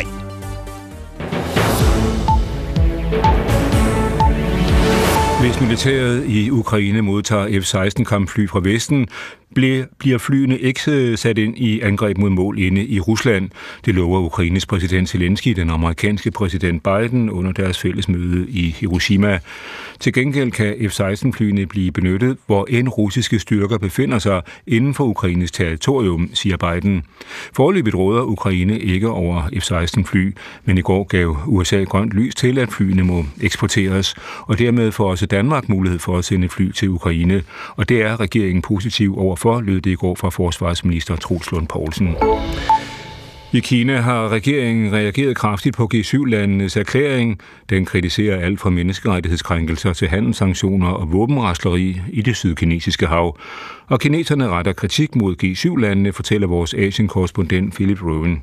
De siger, at det er G7-landene, der underminerer international fred og regional stabilitet i Stillehavet. Det er dem, der sætter Taiwan på spil, og det er dem, der forsøger at underminere andre landes udvikling, herunder underforstået øh, Kina. Så over en, en lang række sætninger, så opfordrer man ret faderligt faktisk øh, G7-landene til at reflektere over, hvad de har gjort, og forsøge at ændre kurs fremadrettet. Og det stiller G7-landenes forhold til Kina et rigtig dårligt sted, lyder det fra Philip Rowan.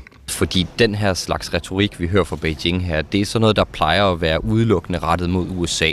Og nu er det rettet mod G7 som gruppe. Og frygten i Beijing er, at USA lykkes med at koordinere sin anti-Kina-politik på tværs af landet. I Italien er redningsarbejdet efter de seneste dages store oversvømmelser i regionen Emilia-Romagna i fuld gang. Vandet står stadig højt flere steder, og mudderskred har ødelagt flere veje, og det giver problemer for arbejdet, fortæller vores reporter Joshua Hollingdale fra byen Forli. Mange steder må man simpelthen bare konstatere, at alt det her vand har smadret veje fuldstændig og har ødelagt broer mange steder. Andre steder, som du er inde på her i Emilia-Romagna, er der stadigvæk vand nogle steder, og det, så er det altså det her mudder, man kæmper med rigtig, rigtig mange steder, og få det rykket væk. I løbet af ugen har 14 mistet livet, mens mere end 36.000 er blevet evakueret. Senere i dag ankommer Italiens premierminister Giorgia Meloni til de ramte områder, og det er vigtigt for beboerne, at hun kommer og ser ødelæggelserne med egne øjne. Meloni har allerede sagt, at man vil finde de ressourcer, der skal til for at genopbygge det her område. Og det er også det, alle siger, når man snakker med dem her på gader og stræder. Nu må vi tage os sammen, vi må stå sammen og bygge det her område op igen. Men det vigtigste for folk, det er signalet om, at Meloni kommer, ser skaderne og tager bestik af dem. Herhjemme er der ikke udsigt til regn, men tværtimod nogen eller en del sol. Dog en øh, lokal by i Jylland, måske 17-22 grader, skulle temperaturerne svinge sig imellem. Det var radiovisen med Preben Lund. Tak til Radiovisen. Vi får se, om øh, sommerværet holder. Esben Schøring kommer vi til at se, også i lyset af den sidste times diskussion her, kommer vi til at se, at udenrigspolitik, de emner, vi diskuterer også her i det her program søndag efter søndag, bliver top of mind, top af dagsordenen sådan i dansk politik? Øh, nok ikke for vælgerne. Øh, der trumfer øh, velfærd øh, alt andet altid, øh, og det er det eneste, der ikke trumfer det, det er, det er klima. Og det, det er du også overbevist om, på trods af en Ukraine-krig, og på trods af alle de her dagsordner. Altså det er, fordi det er jo en... Man kan godt, man kan roligt sige, der er mange skabslåger, der står åbne i øjeblikket, ikke? Bestemt. Uh, altså, det, det vil jeg bare sige. Altså, det, det vil jeg godt lægge hovedet af blokken på, at det, der afgør dansk politik, det er, det er indrigspolitik, og det der er jo, at der er jo sådan en logik i det i den forstand, at vi, som jeg også sagde før, vi fører jo udenrigspolitik for at sikre uh, muligheden for, at vi kan vedblive med at føre indrigspolitik. Det vil vise sig, om Esben Schøring har ret. Han sidder ved bordet her sammen med hans kollega fra Kontrast, Mikkel Andersen, Anne-Sophie Allert fra Berlingske, fra Folketinget har vi Carsten Bak fra Liberal Alliance, Sascha Faske, Færkse, undskyld, fra Alternativet, og så har vi jo altså også Susanna Dyr Greenside fra Folkebevægelsen mod EU. Senere i denne time kommer Katrine Villarreal. Hun skal tale om sociale medier, ikke mindst i forhold til USA og politik og demokratiets tilstand i USA har hjemme også, og hvordan det har ændret sig. Men om et øjeblik, mine damer og herrer, der går vi direkte igennem til Hiroshima, hvor min kollega Steffen Gram har fulgt G7-topmødet, som også lige blev nævnt i radioavisen. For det er ikke et helt almindeligt G7-topmøde, men det er jo altså heller ikke en helt almindelig periode, vi befinder os i. Mit navn er Clemen Kærsgaard, direkte frem til kl. 16. Dette er akkurat på P1.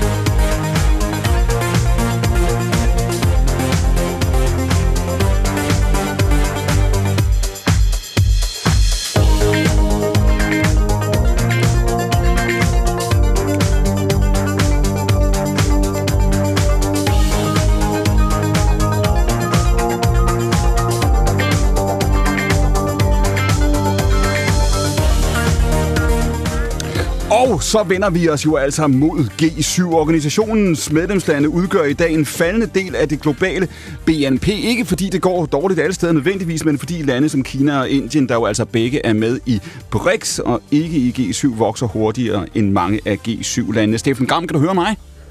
Ja, det kan jeg. Og du befinder dig jeg. stadig i Hiroshima? Jeg er i Hiroshima, ja.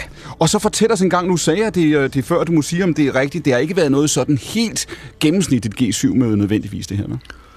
Nej, det har ikke været gennemsnitligt øh, G7. Det har været et G7-topmøde, som i den grad har været præget af ikke mindst selvfølgelig øh, krigen i Ukraine, øh, og så tilstedeværelsen af Zelensky. Så har det også været præget af ikke mindst japanernes, og også til en vis grad amerikanernes, hvad vi jo ved, bekymring over den kinesiske oprustning, af de konflikter, som man føler et mere, stadig mere aggressivt Kina gennemfører over for selvfølgelig Taiwan, det er det, man diskuterer intenst, men også set med japanske øjne i det østkinesiske hav. Hvis man forestiller sig det her sådan et landkort og kigger på havene og så videre, så ligger der jo en lang række øer, der går fra øh, Japan og ned til øh, Taiwan. Det er øer, som japanerne siger er deres, om det har man så øh, lov eller, eller loven er retten for, at det er, men kineserne siger så, at det er deres. Og øh, med den optrapning, der sker af spændingerne herude, der har det været meget, meget vigtigt for de japanske værter at øh, få Kina hævet rigtig højt op på dagsordenen, og det skal jeg love for at blevet, er blevet er sket. Ja, det er lykkedes, når man, nu står jeg her, vi har, vi har printet slut uh, kommunikeret ud her fra, fra, fra mødet, hvor man jo altså støder også på det her, ja. den her tilbagevendende reference, Steffen, til The Indo-Pacific, altså ikke bare ja. Stillehavet, men det indiske, det indiske bindestreg Stillehavet, det er det, man taler om. Indo-Pacific. Og, Indo-Pacific, ja. nemlig i den her amerikanske øh, sprogbrug, og det er jo et... et og japanske, øh, Clemens, og japanske. Det, det. det er faktisk japanerne, der har været med til at skabe det begreb. Ja, og det har jo alle mulige politiske implikationer, og det er derfor, det ikke er tilfældigt, man bruger det. Fordi, Steffen, hvad er det udtryk for, at, at det her begreb pludselig fylder så meget, som det gør? Sådan som man ser det her i Japan, der handler det blandt andet om, og også et stykke hen ad vejen i USA selvfølgelig, så handler det, den konflikt, der er i øjeblikket, at man fra japansk, koreansk, filippinsk, malaysisk, indonesisk, øh, vietnamesisk side oplever et Kina, som øh, griber stadig mere om sig. Mm. Øh, hvis man kigger på de streger, der bliver trukket, som kineserne har trukket på, hvor deres øh, krav går på, øh, på, på retten til, til havbund osv., så, så ligger det jo altså, så kan man jo se fra Filippinerne over på kineserne, der hvor de gerne vil ligge. Mm. Der er konstante konflikter, hvor, øh, hvor fiskebåde, fisketrålere fra Filippinerne, det er så relativt små både, øh, eller fra Japan for eksempel, bliver, øh, bliver vædret, bliver chikaneret af kineserne, fordi de fastholder, at det er deres. Så det handler altså i høj grad om den frie sejlads fri adgang til, hvad der er, hvad kineserne ser som deres vej ud fra deres kontinent, ud gennem de øer, mm. som de nu siger, andre gør krav på, og som er med til at lukke dem inde. Uh, og det er altså en hæftig konflikt. Det er en hæftig konflikt, og så foregår der jo altså denne her altså intense alliancebygning, som USA jo har, jævnfør vi mm. diskuteret i studiet før for lidt siden, jo i virkeligheden forsøgt at føre an, an i i mange år. Uh, Japan spiller en rolle. Nu nævner vi, at der er inviteret gæster med, Sydkorea med, Australien med til mødet, Indien, Brasilien, Vietnam, Indonesien, samt de to øgrupper, Komors og Cookøerne, som jo altså også er, ja. er, er med her. Den alliancebygning, der foregår, Steffen, hvor godt går den? Fordi der er jo ikke nogen tvivl om, at amerikanerne ønsker den dag, Kina måtte lægge pres på Taiwan, eller hvad de ellers skulle finde på, så ønsker amerikanerne jo være, være, være forberedt dybest set ved at have samlet alle deres venner, der kan stå og holde hinanden i hånden på den anden side. Vil det, vil det lykkes? Det går i hvert fald bedre, end det gjorde for et år siden. Mm. Og i hvert fald meget hvad, bedre, hvad det? end det gjorde for ja. to år siden. Jamen, det skyldes en helt anden aktiv amerikansk politik.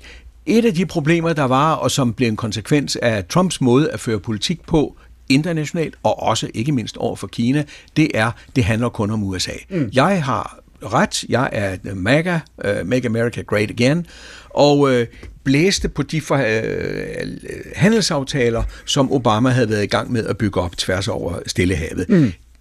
Den pagt, som Trump så meldte sig ud af, handelspakten over Stillehavet, den fortsatte japanerne. Og, øh, men politisk har det været sådan, at det er ikke mere end et lille år siden, at kineserne var ved at tegne en sikkerhedspagt med nogle af øerne, der ligger ude i Stillehavet. Mm.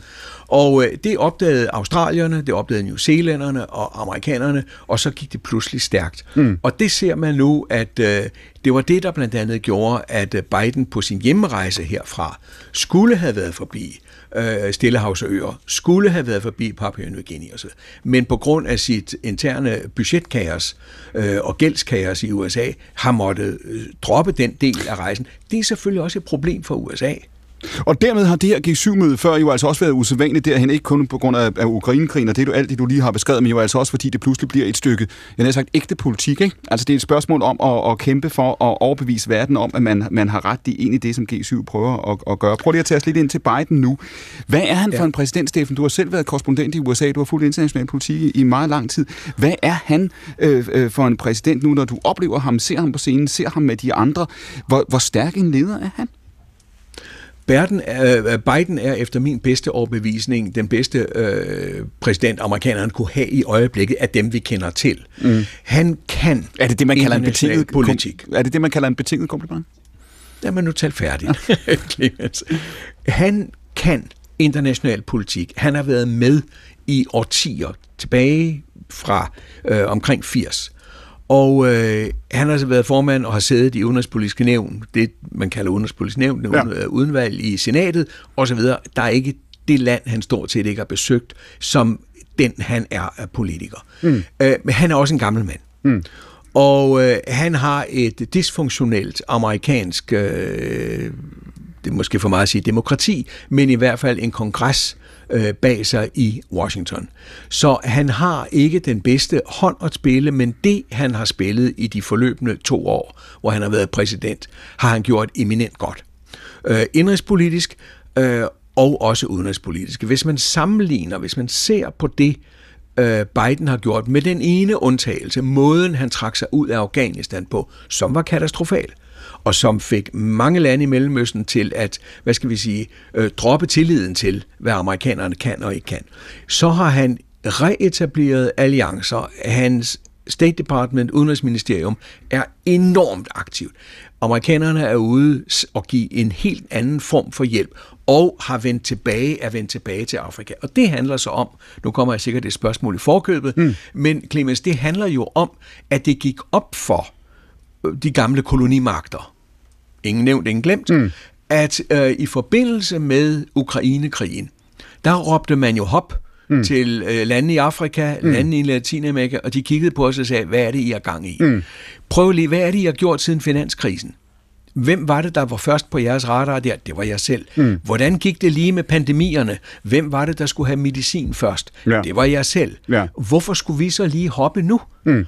Og, og der er det, det er der så Lula kommer ind i billedet, øh, det er der Modi kommer ind i billedet, når man ser på, hvad der er sket her de sidste to døgn. Ikke? Tror du, og det bliver, så, øh, ja, det bliver så det sidste spørgsmål, og det er fuldstændig rigtigt, at du, du foregreb det, fordi øh, er det sådan, det bliver, Steffen? Er det det, vi kommer til at se fremover, at det er ikke, han er sagt G7, men det er G7 plus dem, der måtte være, være relevante? Er det her det G7, der har forstået, at man er nødt til at vende sig mod resten af verden? Helt afgjort, men det er ikke nødvendigvis G7 plus. Det kan godt være, at det bliver ved med at være G7, men det kan blive et G7, hvor de gamle europæiske kolonimagter lige pludselig vender rundt og siger, mm. hør her, vi bliver altså nødt til at tale ordentligt til vores gamle kolonier, og vi bliver nødt til ikke kun at interessere os for dem nu, hvor der er problemer, men vi bliver nødt til at interessere os for dem på den lange bane. Vi bliver nødt til at levere ting, øh, som er bedre end det kineserne leverer i mm, Afrika. Mm. Mm. Noget af det japanerne gør. Øh, japanerne ligger jo helt under radaren, når man bor på den anden side af kloden. Japanerne giver enorme mængder bistand. Mm. Finansiel bistand, mm. infrastrukturbistand. Men det er ikke japanske arbejdere, der tager ud, for dem er de mangel på. Øh, sådan som det er kinesiske arbejdere, der tager ud og laver deres jernbaner, og tager deres egen mad med, og tager deres egne forsyninger med, bygger deres egne baser. Det foregår på en helt anden måde. Og det de det G7, der er gået op for dem nu, det er, vi bliver altså nødt til at bygge nogle nye andre alliancer, end dem vi har gjort tidligere, hvor vi troede, at vi bestemte. Steffen Gram, med os direkte fra Hiroshima. Tusind tak for orienteringen, Steffen. Selv tak. Det var en fornøjelse. Og så lad os høre, vi var jo inde på det faktisk i, øh, i, øh, i time 1. Vi diskuterede det, da vi diskuterede også den nye danske udenrigspolitiske øh, strategi, Sasha Faxe. Er det også det, som vi i virkeligheden hører Lars Løkke sige nu? Vi er nødt til at kigge på hele globussen. Vi er nødt til at se hele verden rundt. Vi er nødt til at, at åbne op, så vi ikke ender i en, en, øh, en, øh, en, kold krig, hvor der kun er to deltagere, USA og Kina.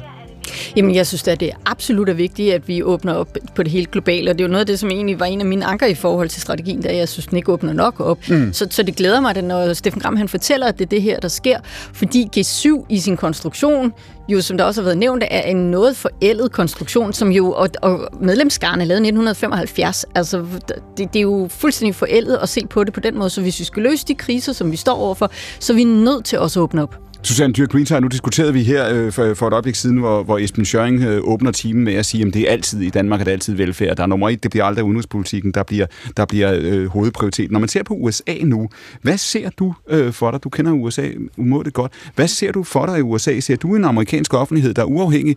Hvem der sidder i det hvide hus, har lyst til at være verdensherre? Det har man måske ikke på samme måde, som man har haft før. Øhm, men så vil jeg sige, USA formår jo alligevel at have nogle værdier med i udenrigspolitikken, som EU faktisk godt kunne lære. Her tænker jeg på Kina. Mm. Lige nu er EU i gang med at agere over for Kina, helt præcis ligesom vi agerede over for Rusland før i tiden. Gør os økonomisk afhængige, lave nye handelsaftaler. Det hele skal nok blive godt, den her meget pragmatiske, men også værdiløse tilgang. Der har amerikanerne jo faktisk en anden. Adap? Øh, jeg har bare enormt meget lyst til at knytte noget til det her med Afrika, fordi altså, det, det er jo det er jo indløst rigtigt, øh, det vi hører om behovet for at have en, også i vores strategi om at have en ny dialog med Afrika. Men altså, vi er jo årtier for sent ude. Altså, jeg har boet i Zambia to år for mange år siden, øh, og har stadigvæk øh, gode kontakter til, til politikere dernede. Altså, det, det, der er sket bare fra den side, det er, at man har hævet alt, hvad der hedder bistand og ambassadeværk osv. opad til de migrationspunkter, der er i Nordafrika. Øh, den, Sydaf, den danske ambassadør i Sydafrika, han er ambassadør for ni lande, så vidt jeg husker, eller ti lande eller sådan noget. Altså, vi, og vi har en måde at tale om det afrikanske kontinent på, som om, at det var et, altså et hul i jorden, beboet af en masse hjælpeløse uvoksne, der sidder og venter på, at vi dukker op med en eller anden skål eller andet. Og, og og det, altså, da jeg boede dernede, der var det klart for mig, hvor stor en hemsko vores historie er. Vores hudfarve, vores bagage, vores sådan, øh, den øh, iboende øh, overlegenhed, vi kommer med. Mm. Altså vi kommer, uanset hvilken, øh, hvor, hvor racistisk vi, vi optræder, altså, eller sådan humanistisk, så er der en, en, en, en nedladenhed i det for en afrikaner.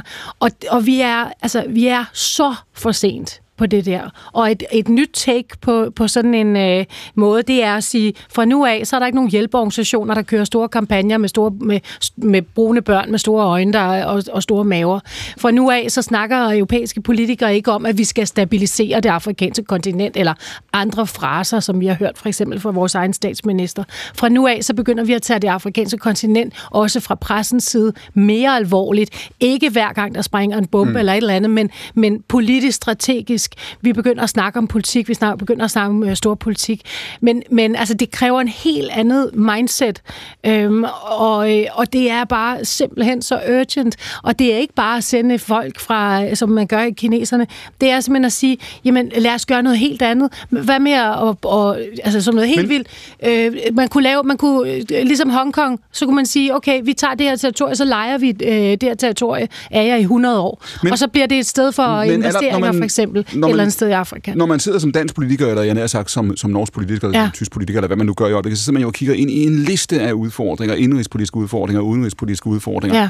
Det at, at sige, når man, vi skal faktisk altså udvide vores interessefelt, vi skal udvide vores diplomatiske arbejde, vi skal udvide vores øh, seriøse, lødige tilgang til, til alle verdens spørgsmål, om det så er Arktis eller Afrika eller, eller, eller Asien. Er, er, det, er det en dagsorden, man kan komme igennem med over for europæiske vælgere? Jamen, nu er udenrigspolitik, det handler jo om at, øh, at sikre vores interesse mm. for fremtiden. Der kan jeg love dig for, at det her det er at sikre vores interesse for øh, fremtiden og etablere nogle øh, partnerskaber, som, øh, som investerer i den humane okay. ressource, der er på det afrikanske kontinent.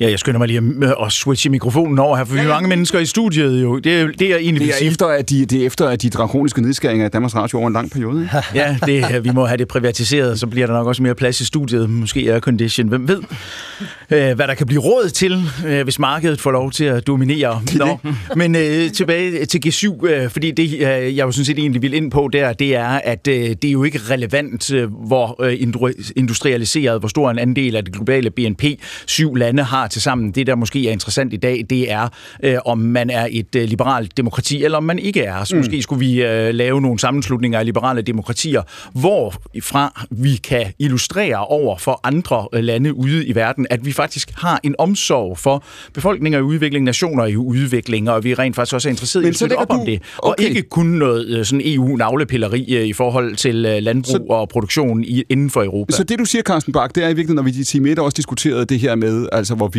hvad Sasha, var det dig, der sagde, at vi har, vi har interesser ude og værdier hjemme. Var det sådan, du opsummerede ja. regeringen? Ikke? Der siger du i virkeligheden, Carsten, hvad? Du siger, vi skal, det er demokratierne, vi skal samle omkring os. Ja, det er jo, det er jo den kamp, vi, vi står over for. Liberale demokratier mod totalitære styre. Det, det er sådan, fremtiden kommer til at se ud. Er det rigtigt? De ved sgu da godt, at de, vi har jo ikke nogen omsorg for afrikanerne. Det ved de da godt. Altså, de, det, det er, alene pandemien, men det handler jo ikke kun om den der, øh, øh, den der øh, selvsufficiens af, Nej, lige, af vacciner. Det handlede jo også om at køre hele ja. verdensøkonomien i sænk. Jamen, hvad, hvad sker der, når du gør det? Ja, det er de fattigste, det går ud over. Alright, Afrikanerne ved godt, at vi er ligeglade. Mikkel Andersen, køber du Carsten Bachs øh, ambition? Han, har, han, er, han er ikke den eneste, der har den om at sige, at demokratierne skal, skal finde hinanden til hinanden i hånden. Ja, altså, jeg synes det altid, det vil være fint, at, at, at de, øh, hvad kan man sige, nationer, der har nogle værdibaserede fællesskaber, trods alt kan forenes som dem. Så det, det, synes jeg da, det synes jeg da absolut vil være fint. Og jeg er da også helt enig med Carsten i, at i forhold til noget af det fornuftige, vi kunne gøre i forhold til, til, til for eksempel Afrika, jamen det var jo øh, at, at sørge for at liberalisere deres adgang til vores marked. Og det var jo noget, som vi som reelt vi kunne gøre en ret stor forskel. Ikke? Altså vi har jo bygget en, en ø- økonomi op på, at, øh, og en landbrugsstøtte op på, at vi skal kunne være 100% selvforsynende i Europa, det kan der også være god logik i. Det var en lære, man, man uddrog af 2. verdenskrig. Men, mm. men, men man kunne måske godt argumentere for, at, at i forhold til Afrika, øh, der, der, vil det være, der vil det være ret gavnligt. Øh, så jeg synes, at det er i hvert fald... Det, ja. Men hvis I mener det, Altså, det er, undskyld mig, jo en pil igennem hjertet på, på Lars Lykke og den her udenrigspolitiske strategi. Enten eller. Enten går vi til verden og siger, hey, vi sorterer ikke, vi er ikke kredsende i forhold til, hvilke regeringer vi forhandler med, hvem vi køber med og sælger til. Jeg hører det sådan, at det er det, som, som regeringen, kan man sige, i hvert fald åbner mere for. Enten gør man det, eller også så siger man, hør nu her, kan I leve op til vores standarder? Er I med i vores, i vores klub? Det er vel, Mikkel Andersen, to helt forskellige ting. Jamen, det er ikke det, det, er heller ikke det jeg mener. Jeg mener bare, at man, at man kan sige, at, at du kan jo lave nogle alliancer af nogle nationer i forhold til nogle sikkerhedspolitiske spørgsmål, hvor man har nogle fælles, hvor man har nogle fælles værdier. Det synes jeg er fint, men det betyder jo ikke, at man ikke skal interagere med, med, med diktaturstater i den henseende. Det er nødvendigt, for det kan det jo selvfølgelig sagtens være i mange henseender. Det jeg, det jeg dog synes, der er problemet, også i forhold til, til, til hvad kan man sige, altså det, det, det, det som, som Steffen Gram nævner, øh, eller og Esben Schøring, ja. også i forhold til Lars Lykkes tilgang til Kina, ikke? Altså, hvor man går ind og siger, jamen, vi er altså ikke 100% sådan alignet med, med, med USA i den her henseende, og Macron har jo sagt det, det, det præcis det samme ved sit mm. møde i Beijing, mm. meget eksplicit endda. Mm. Altså, det er jo, at vi står over for en situation, hvor øh, Xi Jinping har sagt relativt, at altså, han har nærmest sagt, det er den parameter, han skal måles på, det er at sikre den her genforening med Taiwan. Øh, og, og der er jo ikke noget, som den kinesiske regering gør, der, der, der gør, at det skulle være usandsynligt. Og så kan vi godt sidde og sige, ja, men det berører det også så specielt meget, for det er over på den anden side af kloden. Altså, vi skal bare være klar over, at, at øh, Taiwan er alle de mobiltelefoner, dem er der utvivlsomt mange af herinde i studiet, mm de chips, der sidder i dem, de er altså alle sammen produceret i Taiwan, fordi de eneste, der har teknologien til at udvikle sig tilstrækkeligt små, små chips, som der er, det vil, det vil have ufattelig store konsekvenser for os for Danmark, meget konkrete konsekvenser mm. for Danmark, hvis vi ikke, hvis vi ikke er, er, hvad kan man sige, er med til at sikre et uafhængigt Taiwan. Og når man gør det, som i særdeleshed Macron, men altså også hvis, hvis Esben Schørings udlægning er korrekt, og det, det, det, det tror jeg absolut på, den er. Hvis, altså man går ind og siger, jamen det, det, det kan godt være, vi har vores egen linje. Hvem ved, så siger man jo til kineserne, mm. jamen I står altså ikke over for en samlet front i forhold til, til, til, det, til de her interesser. Og det synes jeg er et problem, fordi det gør jo, det gør jo ironisk nok risikoen for en konflikt større. Faxe?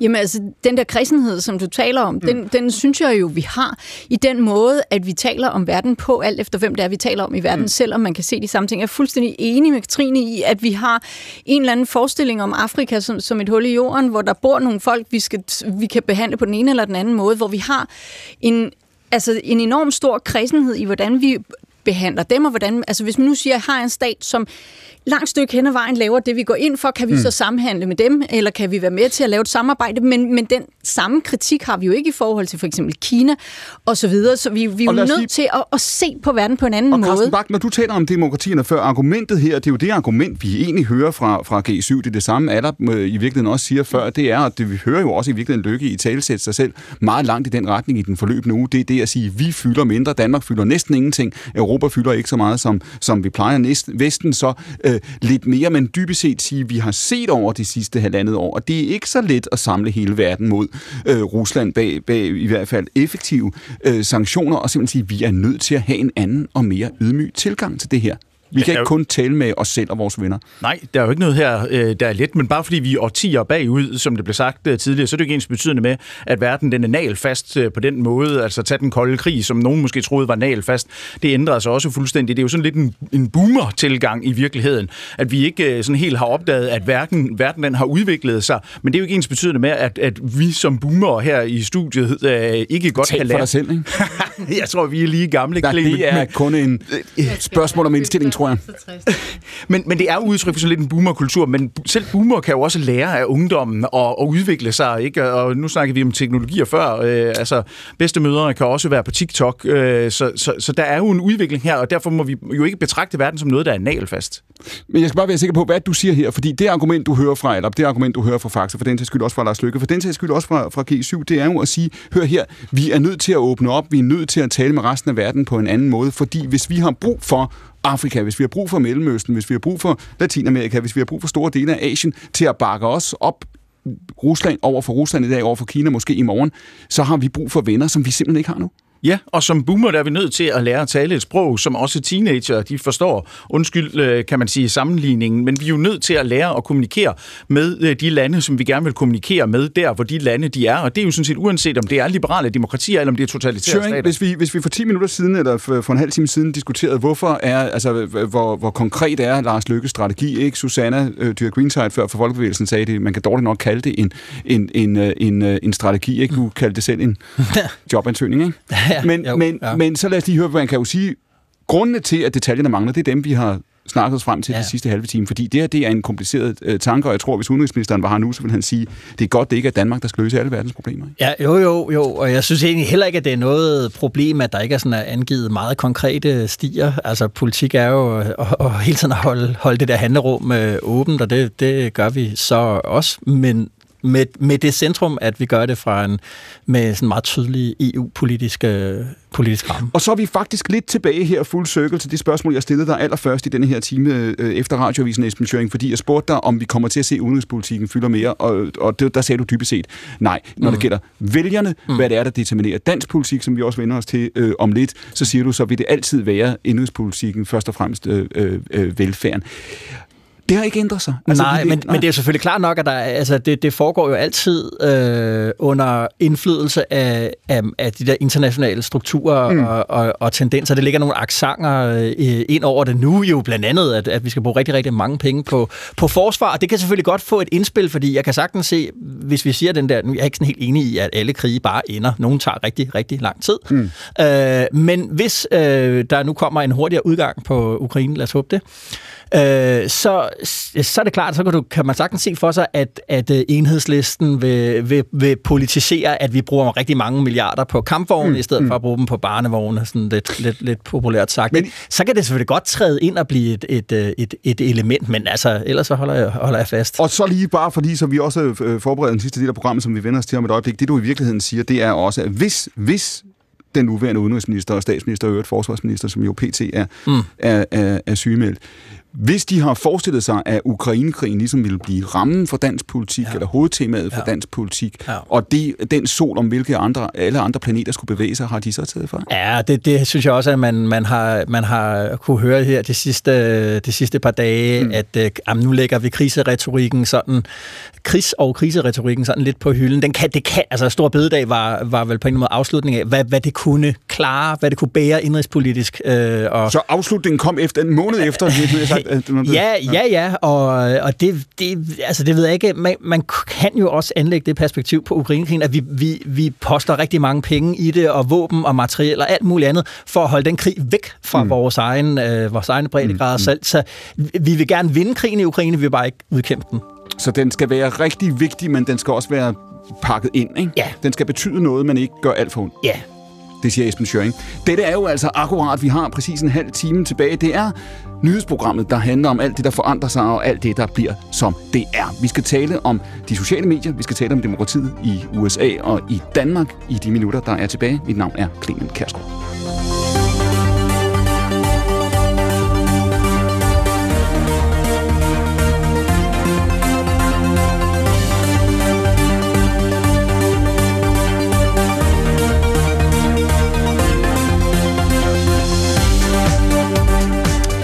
Og Katrine Villarreal, velkommen her. Du er jo oprindeligt kendt med i amerikanske studier. Nu sagde jeg det her før omkring demokratiet og de sociale medier. Vi befinder os nu, lige hvis nogen skulle have, have glemt, hvilket årstal det er, og hvor vi er henne i det herrens år 2023. Og man op ikke et amerikansk præsidentvalg, det er der jo næsten hele tiden.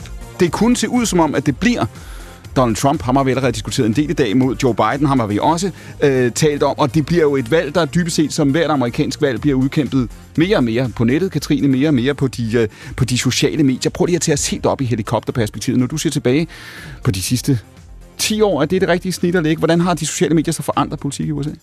Jamen, så er det jo forandret politik i USA, og også øh, for den sags skyld i Danmark og i resten af verden, øh, eller i hvert fald i den vestlige verden, øh, sådan at, øh, at politikerne kan være med til at øh, sætte dagsordenen frem for øh, måske det, øh, nu snakker jeg om boomer i det her øh, rum, øh, det gamle mennesker kalder øh, de gamle medier, ikke? Altså, øh, øh, hvad hedder det, printavisen og så videre. Har du lige opgraderet nogen af os fra at være boomer til at være Jamen, gamle jeg mennesker? tror måske, på? uden at, at dømme nogen af jer, er en af de yngste i, i det her rum, øh, så, øh, men, men jeg skynder mig også at sige, at jeg har respekt for alderdommen, som Anne-Sophie sagde tidligere.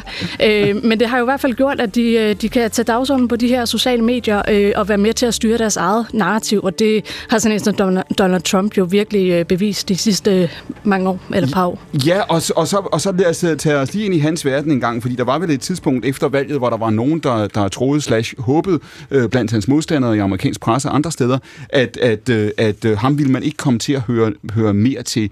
Det, at man har dybest set et åbent spil igen, han fører feltet hos republikanerne, han ligner lige i øjeblikket en sandsynlig, ikke, ikke stensikker, men dog en sandsynlig kandidat. Øhm, hvor meget siger det om den amerikanske offentlighed og om hans, Trumps, øh, Øh, greb om de sociale medier? Altså, jeg tror, det var Huffington Post, der i øh, 2016 sagde, ham skal, øh, ham, glem ham, der, ham kommer vi ikke til at høre mere om, og, øh, og de placerede ham også på, øh, på entertainment-siderne på avisen, og så gik det jo meget hurtigt derfra, fordi at, øh, at de fandt ud af, at han kunne styre slagets gang på, på sine egne medier herunder, øh, særligt Twitter. Øh, så jeg tror, både øh, andre amerikanske politikere, medierne i USA, øh, men også hans vælgerbase har jo fundet ud af, øh, at øh, der er steder, hvor at, at de kan få øh, de rigtige nyheder, og Mm. ikke øh, fake news, som, øh, som Trump øh, turnerer med og siger, øh, at de gamle medier øh, altså står for. Ja, og i stigende grad kan man jo sige, altså også øh, jævnfør Elon Musks overtagelse af Twitter, altså der er virkelig sket en yderligere politisering af det her, ikke? Altså politik og forretningsforhold og brugerrelationer, vælgerrelationer osv. Bliver, bliver blandet sammen. Det er mm. ikke helt nyt, jo heller ikke i USA, hvor man også har været vant til, at aviser har haft ejere, som har haft holdninger til, til ting og sager, men, men så måske lidt alligevel, Katrine, du sagde det faktisk før, det er ikke kun i USA, at det her øh, øh, finder sted. Hvordan kommer det til at se ud i Danmark?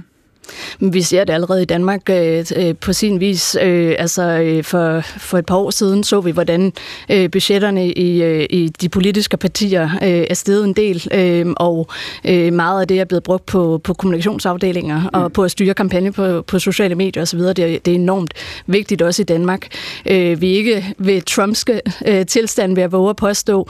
Øh, det er en helt anden liga for sig selv, men vi er et sted, hvor man kan smide ting ud via sociale medier og øh, dermed styre slagets gang øh, og også sætte dagsordenen, hvis man har lyst til det. Og du siger i virkeligheden, altså dem der, dem, der forestillede sig, at det her måtte være, han har sagt, midlertidigt, og vi ville komme tilbage til de gamle tilstande med, med de gamle magtforhold, og altså også med den privilegerede position, som de gamle medier havde indtil for nogle øh, år siden. Du siger, det, det kommer ikke til at ske.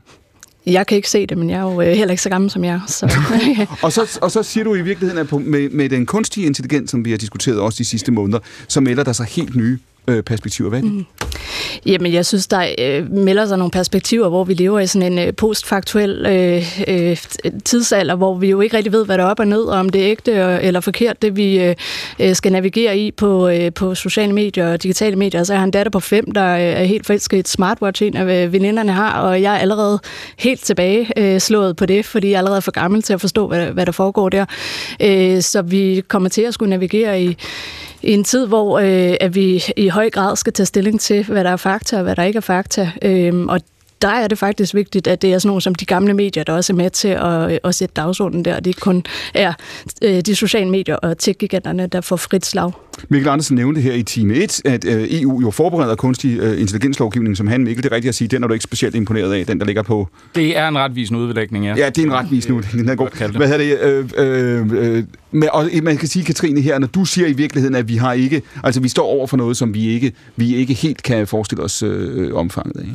Nej, jeg synes, man kan jo også, øh, man kan jo sikkert øh, sammenligne med mange ting i, i, i tidens historie, men man kan jo faktisk sammenligne med sådan noget som, som Facebook, som vi alle sammen sad og klappede hænderne over mm. i, øh, hvornår kom danskerne på Facebook 2009, mm. øh, fordi vi kunne connecte med alle mulige mennesker i hele verden. Og så ramte sådan noget som Cambridge Analytica-skandalen og andre ting, øh, hvor vi, det gik op for os, at, at det eneste Facebook egentlig vil, det er, at de vil tjene penge på, på os, og det gør det ved at høste en masse data og sælge det videre til andre. Øh, og jeg kunne forestille mig, at det er jo lidt det samme, vi skal igennem her med AI. Altså, det er rigtig spændende lige nu, men det kommer ikke til at se sådan her ud om, om bare et par, par år. Jesper Schøring, du er jo på, på Altinget, som er på den ene måde, kan man sige, jo et traditionelt medie i, ja. i kraft af en, en række af jeres, af den måde, I, I opererer på, og samtidig jo også et relativt øh, nyt medie, og i høj grad et, et netbaseret... Øh... Vi bliver altid omtalt som netmediet Altinget, og ja. jeg bliver øh, lidt irriteret over det, fordi hvad for nogle medier i dag er ikke netmedier? Nej, så jeg prøver bare at sige, at I også, men jeg, jeg prøver egentlig bare at rise den, din, ja. din udsigtsposition ja. Ja. op, ikke? Jo. Fordi nu er du, og du har jo også selv en fortid i øh, avisbranchen, mm-hmm. når du har fulgt medie mediebranchen de sidste øh, 10-15 øh, år. Mm. Altså, hvad, hvad, hvor er det, vi er nu? Fordi den demokratiske samtale foregår jo i så vid udstrækning i dag, og vi har i virkeligheden været vant til det nu i noget, der minder om 10 år. I høj grad i Danmark på Facebook, ikke? Jo. Hvad er det her for en virkelighed? Øh, men altså, øh, det, det som man gør som politiker i hvert fald, hvis man er dygtig til at være på Facebook, det er, at man omdanner sig selv til at være et medie. Det er det, man skal forstå øh, ved det. Inger Støjberg er sit eget medie, Mette Frederiksen er sit eget medie. Carstens partiformand er sit eget medie. Øh, og, det, det, det, og, og der gør man egentlig noget, som jeg tror, vi har set uh, mange gange før, det er, når et medie bliver dominerende, så determinerer det reglerne øh, i alle, alle mulige andre sfære. Så da fjernsynet blev dominerende, så skulle du være god på, mm. på fjernsyn. Det heostratisk berømte eksempel på det er Kennedy-Nixon-debatten, som var den første tv-transmitterede debat i USA, øh, ja. præsidentdebat. Ikke? Og, og, og det vil sige, at du skulle være god, på, god til at være på fjernsyn øh, fra 60'erne og frem, og i dag der skal du være god til at være på, på, på, på sociale medier. Det, har, det skubber på en udvikling, hvor vi får, hvor vi får øh, personorienteret orienterede øh, politiske kampagner, partier, som bliver kampagneorganisationer centreret omkring karismatiske individer, øh, som, som mobiliserer øh, på, egen, på egen kraft. Vi i medierne kommer ikke længere med publikum, vi kommer ikke længere med vælgerne. Mm. Derfor er vores magt blevet mindre til at afkræve svar. Anne-Sophie Allerby, i dag sidder du på Berlingske. Hvad vil du sige til argumentet om, at det, der sker også på, på, på de store aviser i de her år, på de store øh, tv-stationer, jeg kunne godt nævne eksempler, jeg skal nok mm. lade være, det er, at de for at overleve og for at holde flest mulige øh, øh, folk inde på tilskuerrækkerne, inde i cirkus, inde i cirkusteltet, øh, så bøjer de sig vi os efter de sociale medier. Vi lærer at kommunikere på de sociale mediers øh, præmisser, når, når Esben siger det her før, hvilket medier er ikke netbaseret, men det er vi jo øh, stort set øh, øh, alle sammen. Så vi har for længst passeret ind i den verden, hvor, hvor også de store, gamle, traditionelle, respektable medier agerer på Facebooks præmisser, agerer på nettets præmisser, også selvom vi ikke anerkender det og kender det helt. Altså jeg ved ikke, om man kan sige på deres præmisser. Altså, det er jo klart, at man har en, øh, en varieret strategi øh, som et moderne medie, øh, som i høj grad jo også handler om at fastholde øh, en kundekreds og så videre. Det lyder meget CBS-agtigt, det du ja, siger nu, ikke? Det, men det er jo en varieret strategi. Det er jo ikke kun Facebook, ja. der får lov til at, at, at diktere det, men jeg synes, jeg synes det er en, en væsentlig diskussion, det her. Altså, det, der jo sker med medierne, det er jo, at de at de bliver øh, i høj grad sådan bruger identifikationsfelter, ikke? Mm. Altså, øh, man, har, man er en særlig person, hvis man læser politikken, man er en særlig person, hvis man læser Berlingske, man er en særlig person, hvis man kun ser Danmarks Radio mm. og hører det. Øhm, og, øh, og man er også øh, en, en gruppe, hvis man ikke har nogen medier, man kun læser, læser det, man ser på Instagram fra statsministeren. Så, og, og, og, øh, og på den måde, så, så, så er det enormt fragmenteret, det her mediebillede. Og det er enormt spændende. Det er også ret øh, skræmmende, det må især være for jer, at, øh, at, at det, der hedder Flow TV, er, er noget, som er på vej til at, at flyde ret meget ud i historien. Øhm, og, og at øh, gennemsnitsseeren er, så gammel, som øh, gennemsnitsseeren jo er, og det ved I, og det ved jeg. Øhm, og, og derfor så vil man få sin, altså, sin information andre steder. Og når man så har, har AI også, mm. så bliver det der med, hvad er sandheden, ekstremt vigtigt. Altså, hvem er det, man kan stole på? Hvad er mediets uh, troværdighed? Øhm, og der, der uh, har alle medier en kæmpe stor opgave i at ligesom uh, etablere sig som en troværdig afsender af information. Uh, og jeg vil sige, at de sidste par år har været enormt turbulente i, uh, ja, det kan man, i, det, det i, kan man, i den henseende. Det kan man roligt sige, Mikkel ja. Andersen. Du plejer jo, når vi diskuterer det her, vi har diskuteret det øh, øh, før, du og jeg i forskellige sammenhænge, så plejer du jo at være sådan relativt optimistisk, ikke? I forhold til at sige, at demokratiet skal nok overleve også på nettets vilkår, ikke?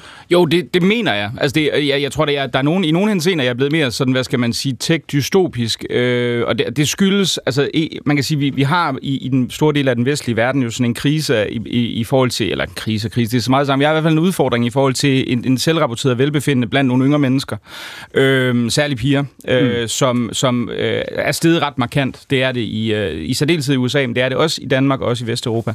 Og det tror jeg i høj grad skyldes ikke så meget de algoritmer, som de sociale medier anvender, men at den konstante eksponering og den, den målbarhed, som der er i, at, at i gamle dage, når du kom hjem fra skole, så kunne du trods alt slappe af og læse en bog, men, men du er faktisk i, i, et, i et socialt forbundet netværk, hvor du er eksponeret over for folk i, i sociale hierarkier hele tiden. Mm. Det, det, det tror jeg, der er nogle problemer forbundet med.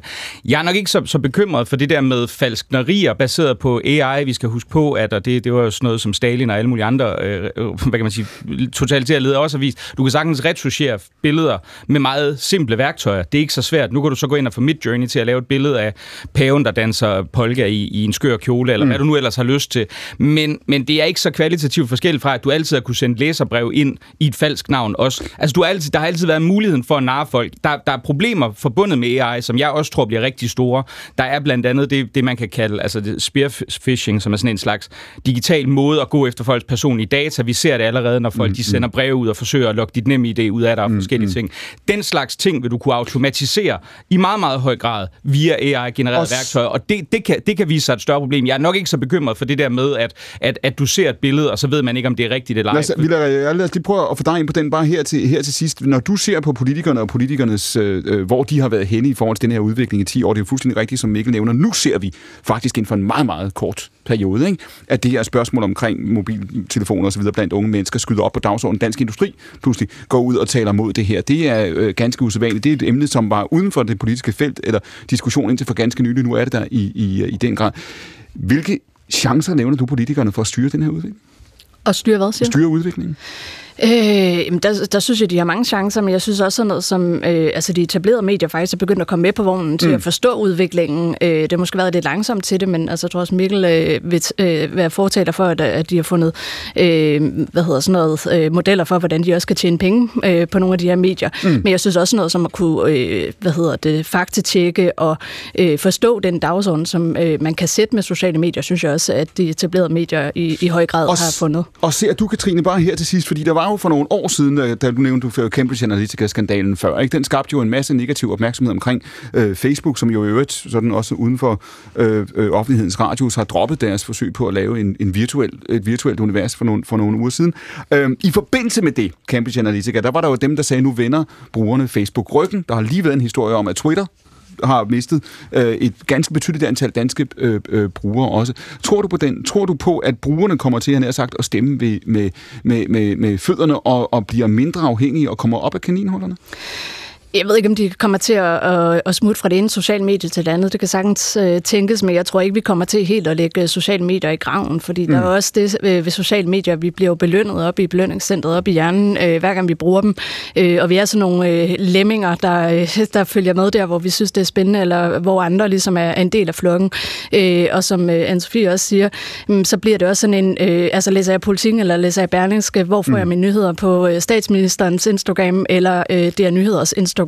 Øh, hvor har jeg et forhold øh, til, og, og hvor, hvor vil jeg helst have de nyheder, som de leverer? Også, det er også, at vi ikke altid nødvendigvis selv helt opmærksomme på, hvorfor vi gør, hvad vi gør. Vi vil gerne tro, at vi er, er rationelle, og vi har altså gennemtænkte grunde til det, men vi er også drevet af, af vores vaner i virkeligheden.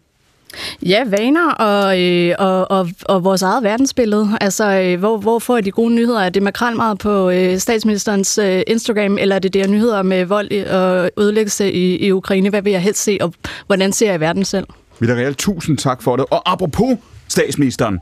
Om et par uger er det et år siden, at hun på grundlovsdag i et interview med Jyllandsposten åbnede for at danne en bred regering. Selvom hun dengang også i sin grundlovsdag fastholdt at gå på valg til at gå til valg på, at den daværende S-regering skulle fortsætte. I den grundlovstale, der åbnede hun dog for et samarbejde. I hvert fald talte hun om nødvendigheden af det. Det lød sådan her. Jeg tror, at de fleste danskere stemmer på et parti eller en kandidat på valgdagen. Men derefter, så forventer I løsninger, og I forventer samarbejde. Og det er ord, der er værd at dvæle ved ved en grundlovsdag som i dag, hvor det nu er tre år siden, at danskerne valgte et nyt politisk flertal. Jeg skal være den første til at indrømme, at det blev en noget anden valgperiode, end de fleste af os havde regnet med. Først en global pandemi, så en krig i Europa, de største kriser i årtier. Det har været en hård tid, med mange svære beslutninger. Men vi har alligevel valgt at stå sammen. Sådan lød det jo altså fra statsministeren på grundlovsdag sidste år, og det er jo dermed et klip, der snart er et år gammel. Jeg har sagt, det lyder måske, jeg har sagt, som om det er, er endnu ældre, Sasha Faxe. Det vi har oplevet, og det er det, vi skal diskutere her i den sidste del af programmet, det vi har oplevet med SVM-regeringen det sidste halve år, er det en, en undtagelse, før Christiansborg vender tilbage til rød og blå, eller er det sådan, det er? Jamen altså, det er jo sådan, det er lige nu, kan man sige. Men det, det gør, det er jo det også med at ændre. Det ændrer jo også på nogle af de konstellationer, den måde, vi laver politik på og forstår verden.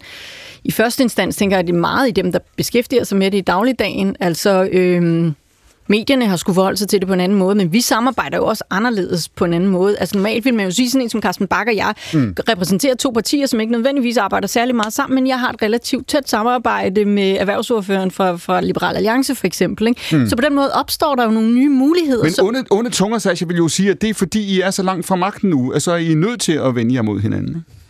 Det er jo en del af det. Altså, mm. ja, ja vi, det har vi jo ikke, fordi, altså, og, og, og lige meget, meget vi samarbejder, så får vi jo ikke et flertal ud af det, så, så det, det er ikke kun onde tunger, det er jo realismen. Ikke? Carsten Bak, hvis det nu, nu skulle lykkes at forny den her SVM-regering, nu har vi allerede det her program diskuteret, hvorvidt Lars Løkke kunne tænke sig at blive kommissær, og hvorvidt øh, Mette Frederiksen er på vej til, til en toppost i, i, i NATO. Lad os nu sige, at SVM-regeringen får en periode ud og en periode til, sådan at Sashas parti, Alternativet, dit parti, Liberal Alliance, kan se frem til at sidde, jeg har nær sagt, i hver jeres hjørne. Hvad vil de gøre ved jer? Hvad vil det gøre ved dansk politik?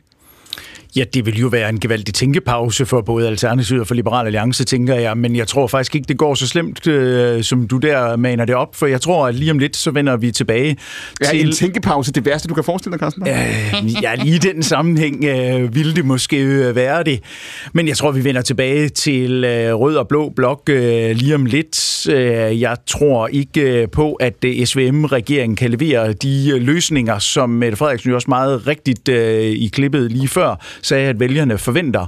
Øh, vælgerne forventer jo ikke øh, skøre øh, reformtiltag, som at afskaffe stor bededag, når det, der er behov for, det er selvforklarende reformer, om jeg så må sige, altså noget, som befolkningen forstår, og noget, som de ikke skal have... Selvforklarende reformer? Jamen noget, som det de ikke skal ligesom have tvunget ned i halsen. ovn, ikke? Ja. Nå, jamen, altså, hvis der er noget, hvis der er noget, kan man sige, rationale bag, noget teoretisk mm. rationale bag det, man gør politisk, så er det også nemmere at vinde genklang blandt vælgerne i modsætning til det her tvang øh, og det tvangselement, som ligger i at afskaffe stor bededag, så når man tvinger øh, vælgerne til at arbejde noget mere. Susanne Dyrk hvad vil du sige til dem, der siger, at det, som, som Macron er udtryk for i, i Frankrig, det som Trump for så vidt var udtryk for i, i, i USA, øh, det som SVM-regeringen er udtryk for, det er, at det ikke er kodet på rød og blå, som det har været før.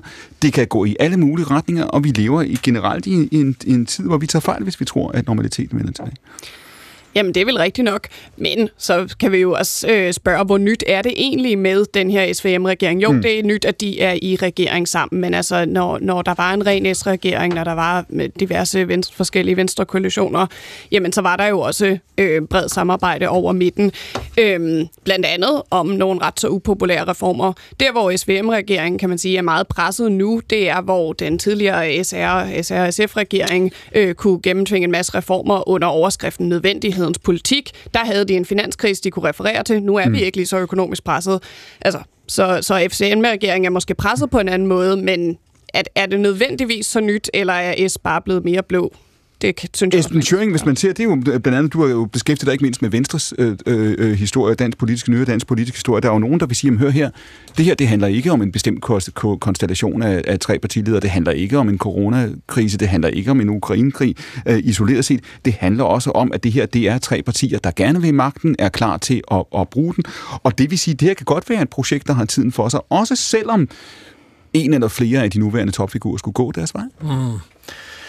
Jeg, jeg, jeg synes stadig, at uh, juryen er ude på det mm. der. Uh, det, som man kan sige, vi venter på, uh, der skal afgøre det, mm. det er, hvor, i hvor høj grad lykkes det uh, regeringen at få, at få, at få uh, hvad skal man sige, sin beslutningsmaskine til at køre og suge uh, partier uh, til sig. Uh, og den første store test på det, det bliver den her reform af, af universiteterne. Altså lykkes det og, og, og, og lave de her forhandlinger, hvor det ikke bare er regeringen, men, mm. en, øh, men, men flere partier udenfor, der, der, kommer, der kommer med i en aftale. Og det, der man skal huske på, der er, ligesom er kræfterne i det her, det er jo, at SVM-regeringen er jo basically en forlismaskine. Mm. Så hvis den ligesom kan øh, gøre det sandsynligt, at den bare vil køre beslutningerne igennem, altså lave forlig på forlig på forlig på forlig, så vil den, så vil den spærre adgangen til at deltage i fremtidige mm. politiske beslutninger meget øh, øh, voldsomt. Ikke? Og derfor så skal man være med. Altså det, det, det, så skal den tiltrække partier uden for regeringen, der skal være med. Og det er det, der skal ske på, på, på, på, på universitetsreform. Sker det ikke, mm. og det synes jeg også, man hører stemmer fra i, i regeringen, så er den her regering øh, kikset. Okay.